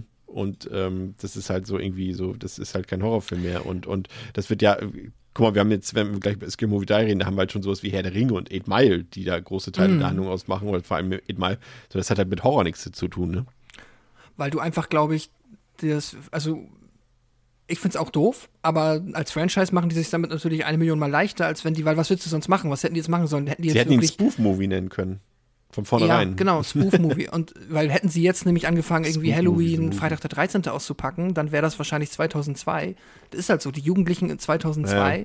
oder 2001, die haben halt zu der Zeitpunkt, so wie wir halt, die allermeisten von diesen Filmen noch nicht gesehen. Und die haben halt im ersten eigentlich schon alle wirklich Mainstream-Horrorfilme, die auch Teenager kennen, eigentlich schon abgehakt. Ja, So. das stimmt schon. Exorzist kennt man einfach, weil es auch in einem. Das Ding ist, die Filme waren teilweise darauf angewiesen, dass die populären Szenen, die sie parodieren, schon so oft in anderen Medien parodiert wurden, dass man sie daher wieder kennt. Weil ich glaube nicht, dass die allermeisten Menschen, die Scary Movie 2 damals gesehen haben, unbedingt, wenn sie nicht krasse Horrorfans waren, die Exorzisten-Szene aus dem Exorzisten kannten, sondern vielleicht aus irgendeinem, weil die halt, die gibt's ja eine Million Mal die Szene. Ähm, und da gibt's halt später noch andere Sachen, wo die dann, ja, einfach so solche Szenen nehmen, die man halt eh kennt. Zumal du ja auch siehst, dass so ein, so ein Film später, der ein paar Jahre später herauskam, wie Cabin in the Woods zum Beispiel, der ja äh, quasi schon Feingeist ist im Vergleich oder letztendlich auch sowas ähnliches wie ein Spoof-Movie ist. Und ähm, der war halt zwei Jahre lang im Giftschrank, weil die Produzenten dachten, äh, wer soll das gucken, so, ne? Und ähm, das, äh, das lässt sich da ganz gut abzeichnen. Ähm, ja, ich finde, ja, also wie gesagt, für einen Gag wie gesagt, menschliche, der menschliche Joint, der ist okay, aber ansonsten hat der Film auch, der Film ist unglaublich hässlich, finde ich. Er hat sehr viele Ja, Continuity-Fehler. Natürlich ist, spielt das keine Rolle bei so einem Film, aber es ist halt schon nervig, wenn irgendwie so, sagen wir mal, jemand wird, nur mal als Beispiel jetzt, um mal auf dem Niveau von Scary Movie zu bleiben, jemand, jemand wird ins Gesicht geschissen. Dann ist er in der nächsten Szene, hat auf einmal dann nichts mehr im Gesicht so. Und das passiert ganz häufig in diesem Film, dass es irgendwie dann irgendwie keine Rolle spielt und im nächsten Cut dann alles wieder weg ist, was eben gerade da in Anführungszeichen versaut wurde. Also Was noch mehr diese Clip-Mäßigkeit Genau. unterstreicht, ne? Also Genau. jede Szene steht für sich und Sketch, und so richtig gibt, so eine Sketch-Show. Es ist ein Sketch und es gibt halt keine Konsequenzen, genau. Ja. ja, genau. Und ich muss ganz ehrlich sagen, das ist für mich einer der am schwersten zu ertragendsten Filme überhaupt. Ich schäme mich hier wirklich bei jeder Szene von der ersten bis zur letzten Sekunde. Und der ist wirklich einer, und das ist jetzt ungelogen, einer meiner absoluten Hassfilme und einer meiner Flop 5 Filme aller Zeiten. Ich hasse diesen Film. Ich finde ihn so scheiße. So richtig, richtig, richtig, richtig albtraumhaft. Hass. Hass. Ich hasse diesen Film. Ein von fünf. André. Ähm, ich fand auch hier, ich fand früher zwei, Teil 2 mal sehr gut. Ich hätte dem Film vor 15 Jahren, hätte ich dem 4 von 5 gegeben. Locker. War einer meiner Lieblingsfilme irgendwie in der Zeit, so komödienmäßig. Ähm, ja, Zeiten ändern sich, Humor ändert sich zum Glück. Äh, heute finde ich ihn vor allem einfach nur anstrengend. Ich finde ihn ähm, wirklich einfach nervig in großen Teilen. Ich finde ihn äh, sehr unlustig in vielen Teilen. Sehr schlecht gealtert, noch schlecht, vor allem noch viel schlechter gealtert, was die Gags angeht, als der erste. Ähm, abgesehen von Pipi Kaka Humor, aber Chris hat es schon gesagt, äh, echt unangenehme ähm, Richtung Rapey-Szenen auch drin und Verharmlosung davon ja, halt echt nicht, ist einfach nicht cool so und äh, macht auch einfach keinen wirklichen Spaß mehr. Wie gesagt, Charaktere vor allem finde ich hier, gehen einfach einem richtig auf den Sack. Ähm, mhm. Ich finde die wirklich urnervig. Und er hat wirklich nur noch sehr punktuell, ähm, äh, wie gesagt, ein, ein, zwei Lacher oder Momente, wo ich einfach lachen muss, obwohl sie einfach im, im Kontext auch eigentlich gar nicht lustig sind, aber die irgendwie äh, sich auch so eingebrannt haben, dass ich eigentlich schon lachen muss, bevor die Szene passiert ist. Ähm, aber es ist wirklich, kannst an, an einer Hand abzählen, noch die Szenen, wo ich wirklich lachen musste. Das ist schon echt, ist schon echt krass, äh, wie sich da doch das Humorlevel ändert. Äh, wie halt glücklicherweise auch oft. Von daher, ich gebe dem noch grad so anderthalb, ähm, aber es ist schon echt, echt ganz, ganz schlecht gealtert. Pascal, du hast den ja. auch nochmal geguckt. Tut mir ich leid. Ich habe den auch nochmal geguckt.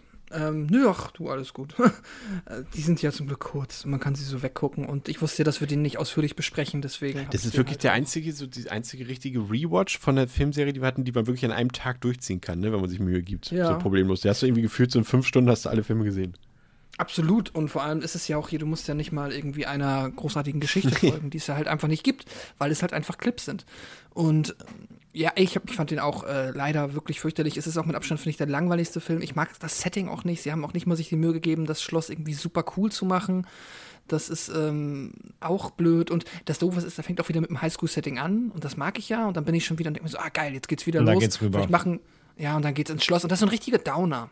Das ist so richtig so, äh, och nö. Weil die Figuren passen da auch einfach nicht rein so.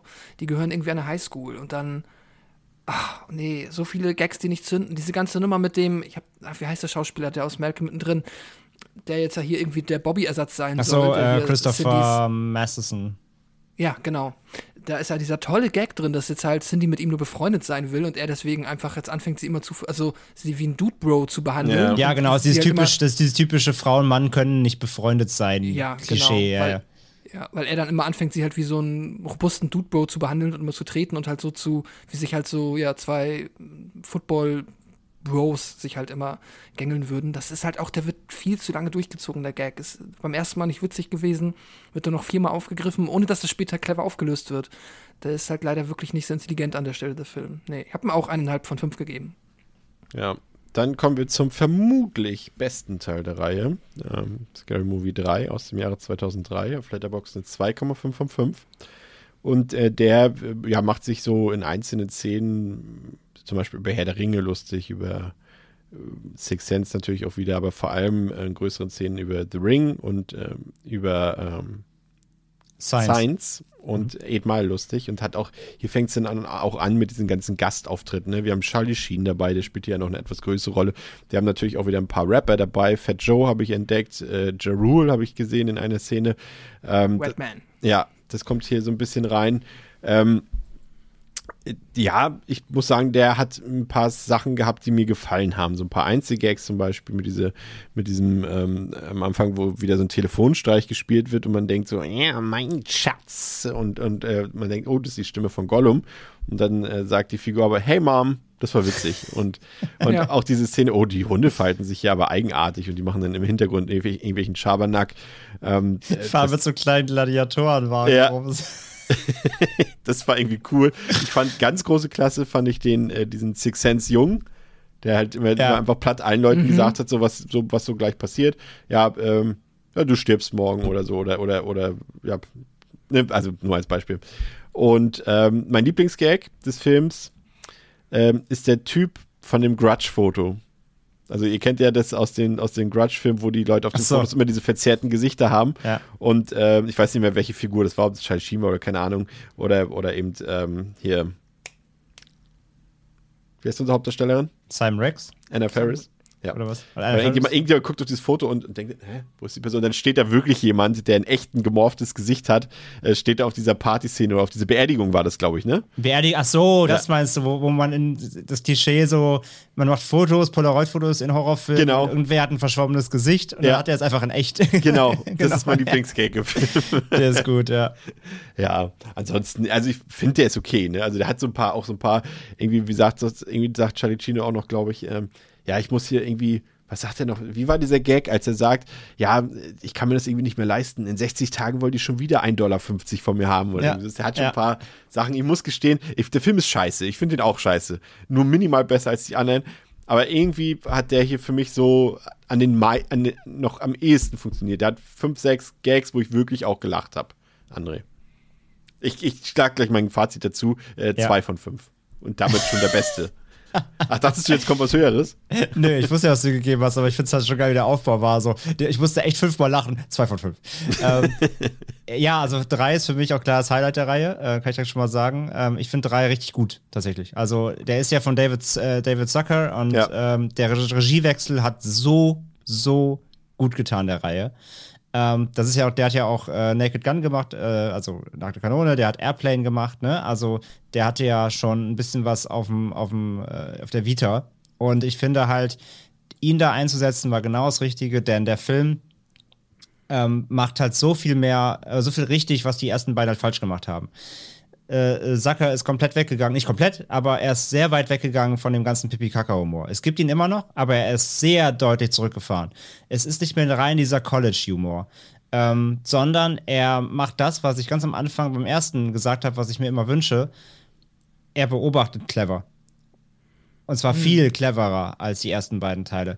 Ich finde diese ganze Science-Verarsche, die ja der Grundplot des Films ist, auch wieder, wieder mit Mashups, aber es ist ja so der wirklich der Core, der, der, der, Grund, der Grundplot ähm, und der Kern des Ganzen, der ist richtig gut. Da sind so viele Feinheiten drin. Allein noch, es ist kurz bevor das mit den Hunden kommt, wie Charlie Sheen aus dem Haus rennt, nachdem die, also erstmal am Anfang schon, wie die, wie die Tochter halt schreit, wie im Original.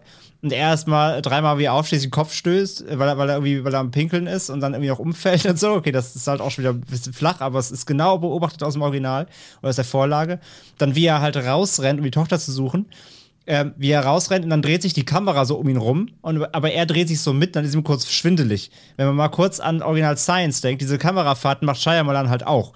Also da sind so viele Beobachtungen drin aus den Originalfilmen, die der Film halt wirklich einfach integriert in den Film. Ohne dass jetzt gleich irgendwie Charlie Sheen aus dem Haus läuft und oh, er hat keine Hose an oder sowas halt. Sondern es sind wirklich Momente, die halt wirklich smart beobachtet sind. Und das macht der Film halt wirklich extrem gut, finde ich. Und zwar in jedem Franchise.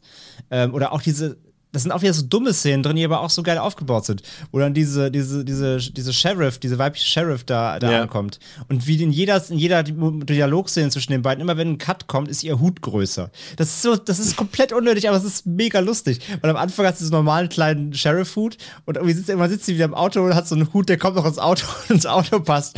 Und sie sagt dann auch noch so, es passieren einfach komische Dinge hier. Und Charlie Sheen ist so, hä, was? Es ist, es ist so, so gut beobachtet. Ähm, äh, dazu kommt halt auch, finde ich, halt die, die Stories, so albern sie klingen da zusammen. Trotzdem schafft er es, einen kompletten Handlungsstrang durchzuerzählen. Warum halt die Videotapes im Umlauf sind, warum jetzt Aliens angreifen. Das ist alles Hanebüch natürlich. Es ist immer noch eine dumme Comedy. Aber sie haben es versucht, wirklich das alles zusammenzuschreiben zu einem Plot irgendwie und es funktioniert. Ähm, dann sowieso Highlight im Film Leslie Nielsen als Präsident. Sterbe jedes Mal. Das ist so unfassbar lustig. Ähm, al- allein wie er auf die Aliens trifft und sie zusammen rausfinden, wie sie pinkeln. es, ist so dumm, aber es ist ultra witzig. Ähm, dann auch hier Simon Rex ist großartig, finde ich. Die ganze, der ganze Eight Mile Plot ähm, mit dem Rap, mit dem Rap Battle ist unfassbar gut. Auch jedes Mal lache ich mich freck. Es ist richtig, richtig gut. Aber ich finde auch tatsächlich ähm, äh, hier Kevin Hart und als CJ und ähm, wie heißt der andere? Anthony Anderson? Ja, genau, Gesundheit, Chris. Danke. Ähm, äh, die beiden als, als äh, Comedy-Duo, quasi ein bisschen als, als Ersatz für Shorty. Shorty hat eine eigene Note, aber ich finde die beiden fast besser, weil sie nicht, ich fand Shorty dann irgendwann doch eher auch nervig, ein bisschen anstrengend, weil er sehr hyperaktiv ja auch spielt. Also da lache immer dieses, äh, dieses extrem über, überbordende. Ich fand die beiden als Duo tatsächlich ein bisschen besser, ähm, also als Ersatz da quasi. Gefiel mir auch richtig gut.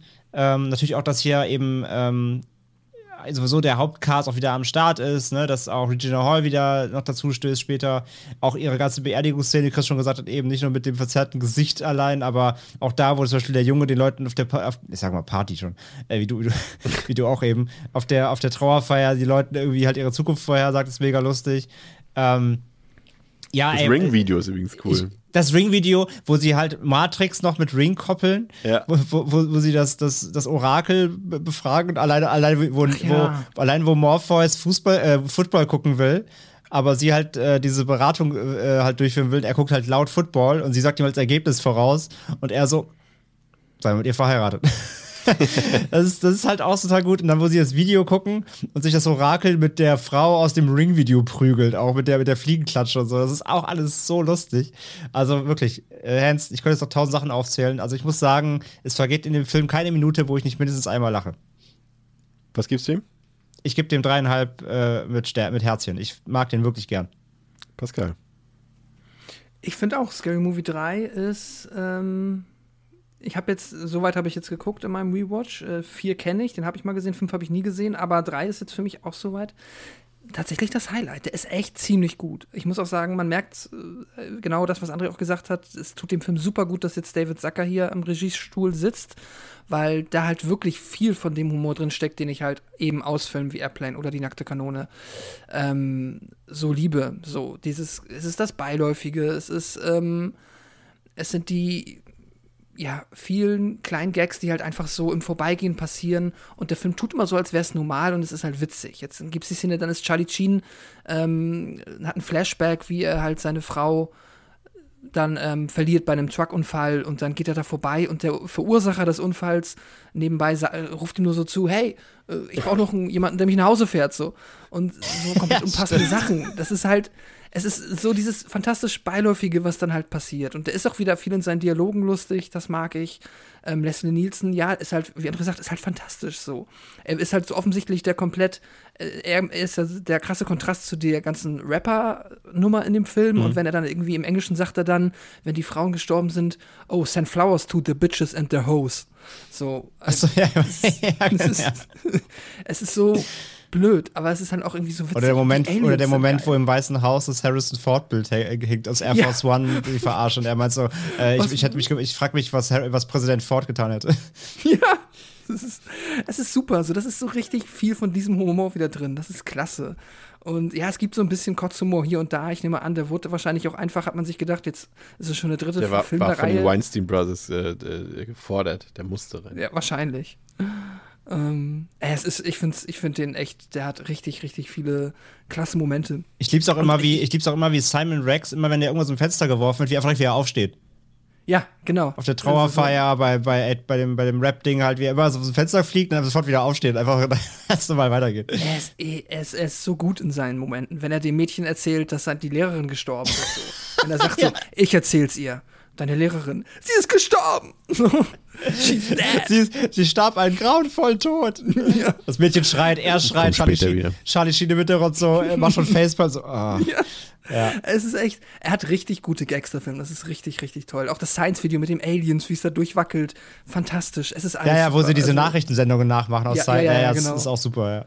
Die, ich mag Science ja auch gar nicht so sehr. Ich finde das auch, also mit so die besten Szenen sind halt diese Nachrichtenaufnahmen da drin. Äh, schön, dass sie das hier auch so ein bisschen veräppeln.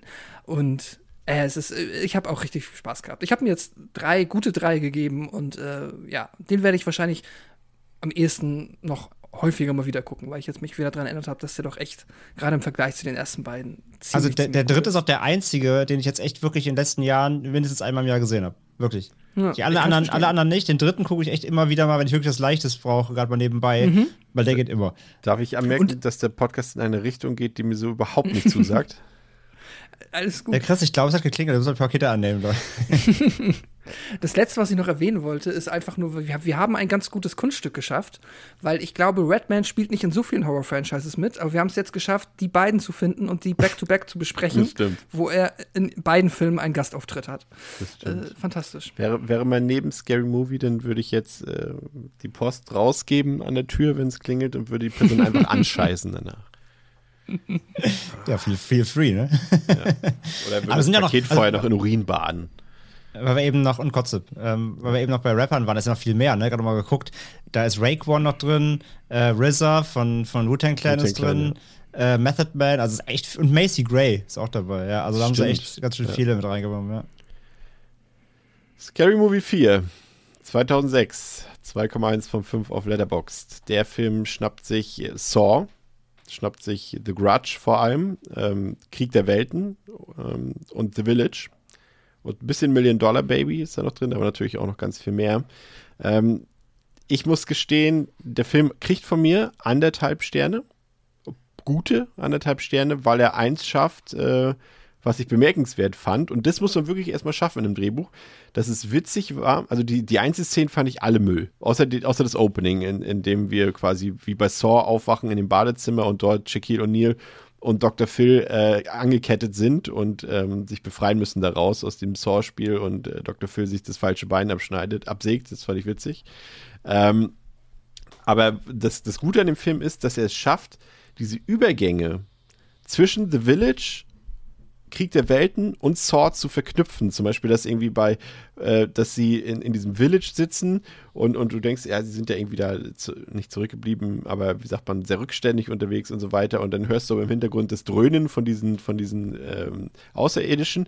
Und dann werden die nachher gefangen genommen von den Außerirdischen und werden reingesogen und sind auf einmal äh, in den, sehen, dass diese Saw-Fallen, diese Konstruktion, alle im Inneren des Raumschiffs passieren. Und das fand ich irgendwie witzig, wie der das schafft, diese drei Filme miteinander zu kombinieren, dass es witzig ist. Das Ja. schaffen die anderen Teile nicht so, finde ich. Aber das schafft er. Aber alles andere ist scheiße an dem Film. André. Ähm, ja, also, obwohl er auch von David Zucker ist, kann er das Ja. Niveau von drei auf jeden Fall nicht halten, da bin ich dabei. Ähm, hier gehe ich ein bisschen mit, was Pascal beim zweiten gesagt hat, der Film ist auch oft leider langweilig. Ich finde, er hat auch gute Gags. Ich finde, das Gag-Writing ist gar nicht so das Riesenproblem des Films. Ich finde viele Hier werden einfach Leute weggeschossen. Zum Beispiel in dem Opening mit, mit Krieg der Welten. Äh, ja, Tom, hier ist deine Tochter. Und äh, er wirft sie einfach weg oder irgendwie so. Sie fliegt den Kilometer weg oder ir- irgendjemand läuft irgendwo gegen und, und, und, und, und Ja, ist doch geil, Slapstick-Humor. Ah. Allein, allein, allein am Anfang auch die Rapper, die dann weg äh, von den Aliens aufgelöst werden und nur die, Goldketten so fallen alle zu Boden. Das ist halt mega lustig. Oder wo sie da fünf Minuten diskutieren, warum er nicht ins Auto einsteigen kann, weil er immer den Knopf äh, drückt, als er, als er die Tür aufmachen will. Absolute Reality-Satire, feiere ich hart. Ähm, es fällt leider ein bisschen auf, dass Simon Rex fehlt. Er kommt ja nur in, einer, in, einer, äh, in einem Flashback halt vor. Ähm, ersetzt wird halt hier durch Craig Birko, den finde ich nicht so gut. Nee, Ähm, das ist so ein, das ist so ein, so ein äh, Gesicht, der, der passt nicht in einen Film. Das ist so eine, der hat ein Gesicht wie so eine, wie, wie soll man es ausdrücken? Der ist auch in der Gagshow. Der könnte irgendwie so einer, der Gemassen zieht in der Gagshow oder so sein. Aber der ist kein Filmschauspieler. Ne, der passt gar nicht Nee, rein. ich, ich finde den, ich find den auch einfach undynamisch so. Und Ja. gerade nach, nach, nach eben mit, mit ähm, nach Teil 3 eben mit Rex, finde ich, äh, merkt man das extrem, dass er hier als Male Lead nicht ganz, ähm, ja, nicht durchziehen kann oder nicht die, die gleiche Wirkung hat einfach. Das fand ich ein bisschen schade. Ähm, Anna Ferris und Gina Hall wäre am Start so und ähm, auch Leslie Mit der Nielsen. Frisur allerdings. Leslie Nielsen kriegt wieder einen Auftritt und so. Und ähm, wie gesagt, ich fand, da waren wieder, waren Momente auf jeden Fall wieder drin. Ähm, es war mir dann auch zu viel, wie du vorhin gesagt hast, diese ganze Grudge-Nummer, wie, die, wie sie diese Oma pflegt, da war mir schon wieder zu viel Pipi Kaka. Warum sie sie halt äh, mit, mit, mit Pipi waschen muss und so, das war schon wieder so, das war, da habe ich, mh. gerade gerade nach drei habe ich nicht verstanden, warum dann Sacker da wieder so rein, reingreift. Äh, es gab aber auch gute Momente, die waren dann tatsächlich teilweise auch gar nicht aus dem Horror begründet. Ich mag die ganze Million-Dollar-Baby-Szene, wo sich alles Genick brechen. da, da, da muss ich jedes Mal lachen. Aber also war auch so krass unnötig allein, ne? Wie, die, wie der eine so einen Hotdog wirft, es fliegt der eine in den Nacken und du hörst immer nur dieses Knack, Knack, Knack. Es ist super dumm, aber äh, die finde ich tatsächlich sehr witzig. Der ganze Village-Part ist tatsächlich auch langweilig, finde ich. Und dann auch wieder so dummer pipi wo zum Beispiel die, die blinde Tochter in den Gerichtssaal kommt und dann in den Gerichtssaal scheißt, weil sie denkt, sie ist zu Hause. Das ist so, uh, das denke ich mir Wo, mal so, wo komm. ist es, wo die alle nackt sind am Ende beim Präsidenten? Ist es der Teil oder der fünfte? Mit der Kanone. Das ist hier der. Quasi mit der nackten Kanone. Das ist hier der, ja, ja. Ja, ja. Das, das ist das mit Leslie Oh. Nielsen, mit, mit dem, ähm, ja, und das ist auch, das ist ja diese, diese, wo, wo, wo, die, wo, die, wo die Mächte der Vereinten Nationen hier über der UN, ne? Bei der So. UN, ja. Genau, das, auch der, der Gag ist gut, wo er reinkommt so, ja, danke, dass ich hier heute sprechen darf bei der, dreht sich so um, äh, un. Den finde ich gut. Ja, aber dann, gut. aber dann erzählt er erstmal so einen, so einen rassistischen Gag Ja. wo er quasi alle Nationen mit einbezieht, die halt da sitzen, damit sie halt offended sind. Das ist halt so, ja, okay. Ähm, aber und dann, ja, dass, dass dann halt er sich erst selbst mit dieser, mit dieser Alien-Maschine die Kleidung wegphasert und dann halt sich noch so bückt und so, damit alle halt seinen Hintern sehen können. Haha, okay. Ja, geht so. Nicht, nicht Nielsens stärkste Szene, aber immer noch lustiger als alles, was in Teil 2 passiert, zugegebenermaßen.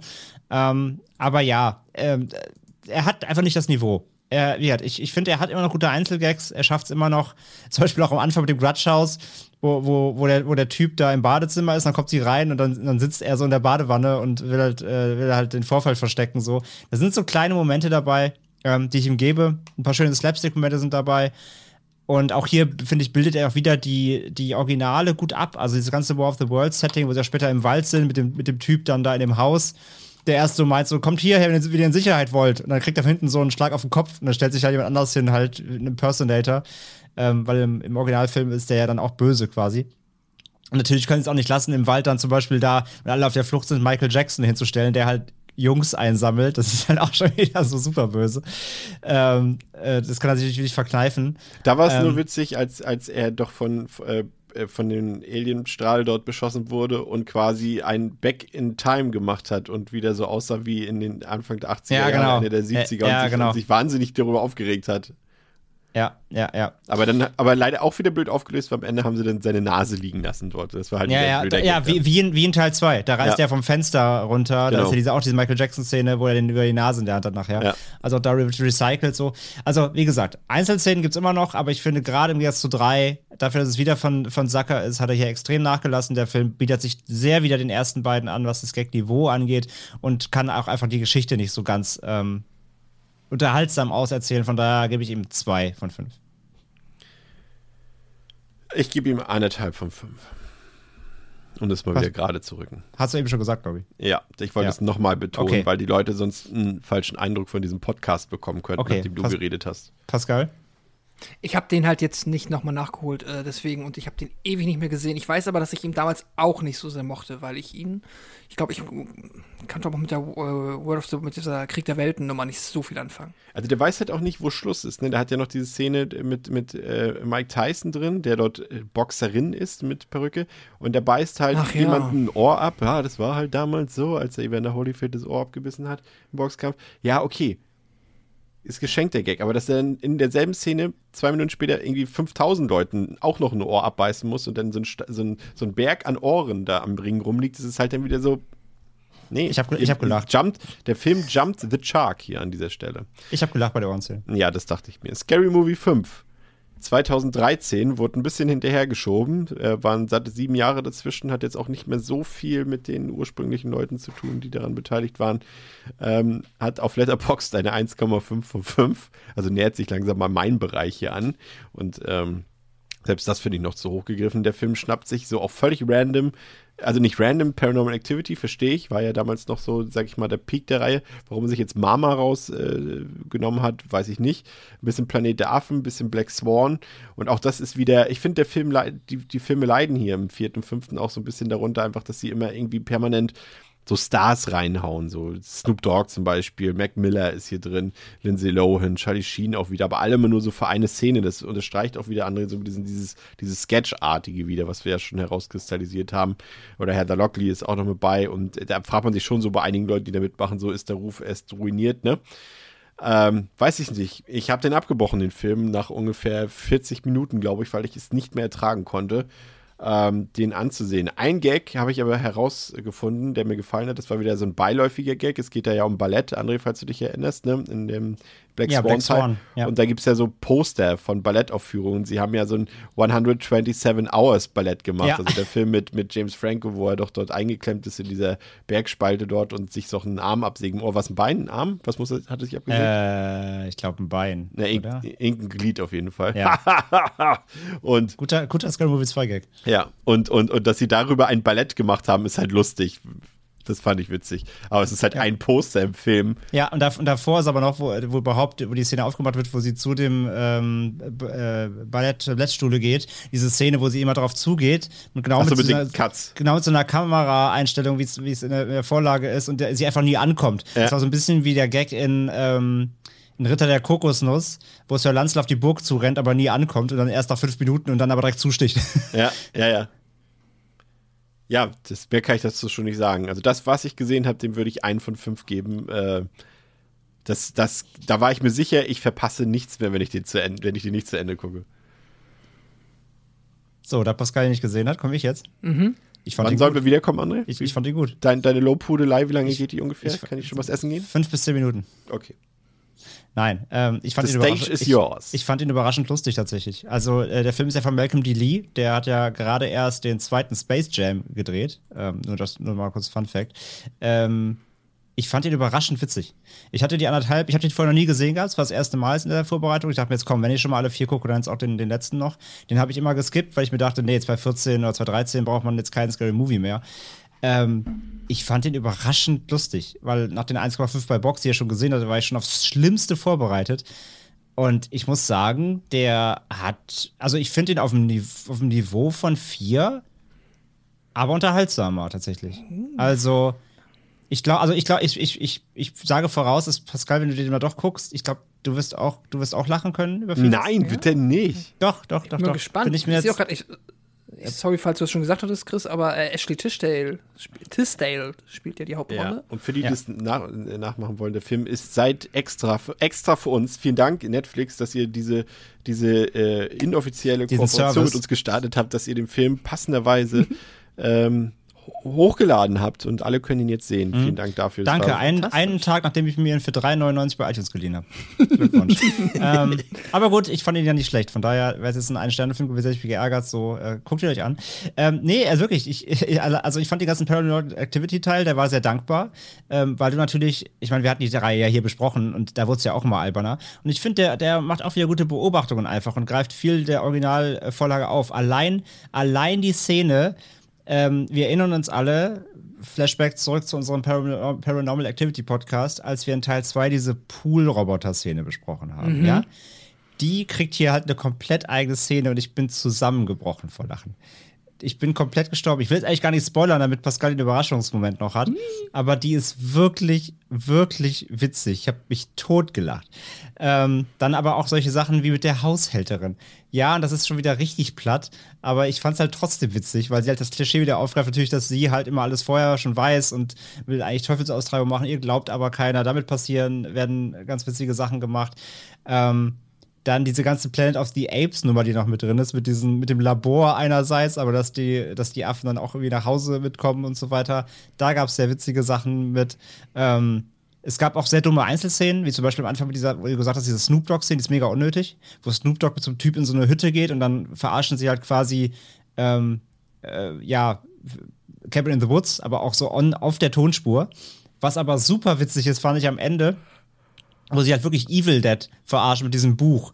Weil also stehen einerseits stehen da quasi, äh, sie nehmen im Grunde diese Wörter aus Army of Darkness, also da ist ja äh, Klate Varatanektu, hier äh, formen die sie leicht um, aber darauf referenziert es quasi. Und wo sie dann immer die, äh, die Wörter quasi aussprechen, weil, und dann stehen sie halt im Keller und es passiert halt einfach nichts. Also sie kriegen nicht mit, dass oben in der Hütte halt jedes Mal, wenn sie das sagen, die Dämonen halt kommen und alle sich irgendwie wie im Evil Dead Remake die Zungen durchschneiden, die Arme abhacken und immer wenn sie quasi das, das Anti-Wort sagen, ist wieder vorbei und das immer im Wechsel, dass ich mitkriegen, währenddessen sie bald oben wieder äh, irgendwie die, die riesen Gore-Party abgeht. Das fand ich auch mega lustig. Ähm, aber ich will es gar nicht als aufzählen. Ich fand den tatsächlich wirklich viel besser als erwartet. Viel besser als erwartet. Es ist natürlich immer noch kein guter Film. Aber ich muss sagen, ich fand ihn vom Gag-Niveau auf vier, aber mit kohärenterer, äh, die Gag-Dichte und letzten Endes mehr weniger Langeweile. Von daher gebe ich ihm tatsächlich, tatsächlich zweieinhalb von fünf. Ich, ich finde hier noch, ich habe, das ist gerade ein Fun Fact. Ja. Fun Fact, den ich gerade jetzt noch ähm, on the fly mir recherchiert habe, dass diese Evil, Evil Dead Remake-Referenz, die haben sie wohl nur reinbekommen, weil sie das Drehbuch kannten, denn der kam eine Woche vor Scary Movie 5 in die Kinos. Und eigentlich auch ganz witzig, wenn quasi ein Film wirklich schon etwas spooft, was so aktuell ist, dass es quasi zeitgleich im Kino läuft. Fantastisch. Also mhm. ich habe Bock, ähm, werde ich mir jetzt auf jeden Fall nochmal auf Zieh dir mal rein, ich bin wirklich sehr gespannt, rein. weil ich glaube schon, dass da einiges dabei ist, jetzt wo ich gehört habe, über was du so noch lachen kannst. Ich glaube, da ist einiges dabei, muss ich, muss ich doch sagen, ja. Ja. Wo wir bei Paranormal Activity waren, hat einer von euch mal ähm, die ja. von dem Shorty-Schauspieler die, der hat doch noch jetzt eigene gemacht. Ja, Haunted. Sind die gut? Äh, nein. Ja, willst du jetzt meine Antwort hören oder? Weiß ich nicht. Also, keine Ahnung, du kennst sie? Also Ghost Movie oder Haunted House, ne? Ich guck mal gerade. Ich habe die nie gesehen, ne. Ah, auch aus dem Jahr 2013. Warte mal, ich habe den ersten gesehen, glaube ich, aber ich prüfe das mal kurz ganz schnell. Ähm, oh. Da hat er nämlich auch die Drehbücher für geschrieben. Und die wollte ich jetzt vielleicht auch noch zumindest nochmal nachgucken. Zwei gab es dann, ne? Ja, genau, 2013, 2014. Im Deutschen heißt der Ghost Movie, im Englischen äh, Haunted House. Naja. Das sag ich dir jetzt. Also im ersten hat Chris einen halben Stern gegeben. Oh, und so, uh. so wenig vergebe ich eigentlich gar nicht. Das spricht, für, spricht nicht gerade für den Film. Das ist ja bestimmt sehr gut. Ich also habe geschrieben, genau. dazu habe ich geschrieben, äh, ja, wenn ihr dachtet, die Scary Movies wären schlecht, dann habt ihr diesen Film noch nicht gesehen. Okay. Also bei jedem Scary Movie Teil gibt es in meiner Boxliste eigentlich zumindest mindestens eine Person, die immer drei gibt, so im Schnitt. Ähm, hier bei beiden gibt es niemanden, der mehr als einen gegeben hat. Und es sind jeweils mehr als fünf Leute, die den gelockt haben. Keiner hat mehr als einen halben, mehr als einen gegeben. Die meisten einen halben. Und ich meine, der, der erste hat 2,0 Durchschnitt und der zweite hat 1,9 Durchschnitt. Also ich glaube, die sind schon richtig mies. Ja, aber Scary Movie 5 hatte 1,5 und den findest du gut. Also Stimmt. Dann belassen wir es dabei. sind die wahrscheinlich super. Ich möchte mich an dieser Stelle aufrichtig bei allen Zuhörerinnen und Zuhörern für diese Folge entschuldigen. In der nächsten Woche reden wir über ein, also das ist unsere Weihnachtsfolge nächste Woche, die kommt an Heiligabend. Ähm, jetzt noch zwei Hinweise. Einen, falls ihr ihn hören wollt. Wir machen nächste Woche eine große, auch für diejenigen, die jetzt zuhören und es nicht mitbekommen haben von unseren äh, Halloween-Package-Supportern auf Steady. Wir machen nächste Woche Donnerstag eine groß, große Watch-Party. Ähm, wenn ihr dabei sein wollt, mit uns zwei Horrorfilme gucken wollt, dann ähm, entweder spendet Geld oder nein, äh, oder ihr habt es schon getan und dann ähm, habt ihr es nur übersehen und dann könnt ihr gerne dazukommen. Alles weitere dazu bei uns im Discord. Oder André schickt, glaube ich, auch nochmal eine Mail rum, habe ich gehört. Ähm, aber viel wichtiger, die Weihnachtsepisode kommt am Heiligabend pünktlich raus, denn das ist ja nächste Woche Freitag. Und da haben wir uns auch einen, einen richtig gemütlichen Horrorfilm rausgesucht, würde ich sagen. Ähm, Sleepy Hollow nämlich. Ich finde ihn wirklich gemütlich. Und da haben wir uns natürlich, äh, wie verabredet damals, äh, mit der lieben Bianca äh, wieder eine Gästin geholt, die absolut fantastisch ist. Und deswegen wird auch die Folge fantastisch. Also solltet ihr auch an Heiligabend Devils and Demons konsumieren. Konsumieren. Konsumieren. Bis zum nächsten Mal. Macht's gut. Danke fürs Zuhören. Mit André. Mit André, du darfst jetzt Tschüss sagen. Achso, ich dachte, wir machen jetzt noch so ein Scary Movie-Ende. Äh, ja, Tschüss. Mit Pascal. Tschüss. Und mit mir. Tschüss.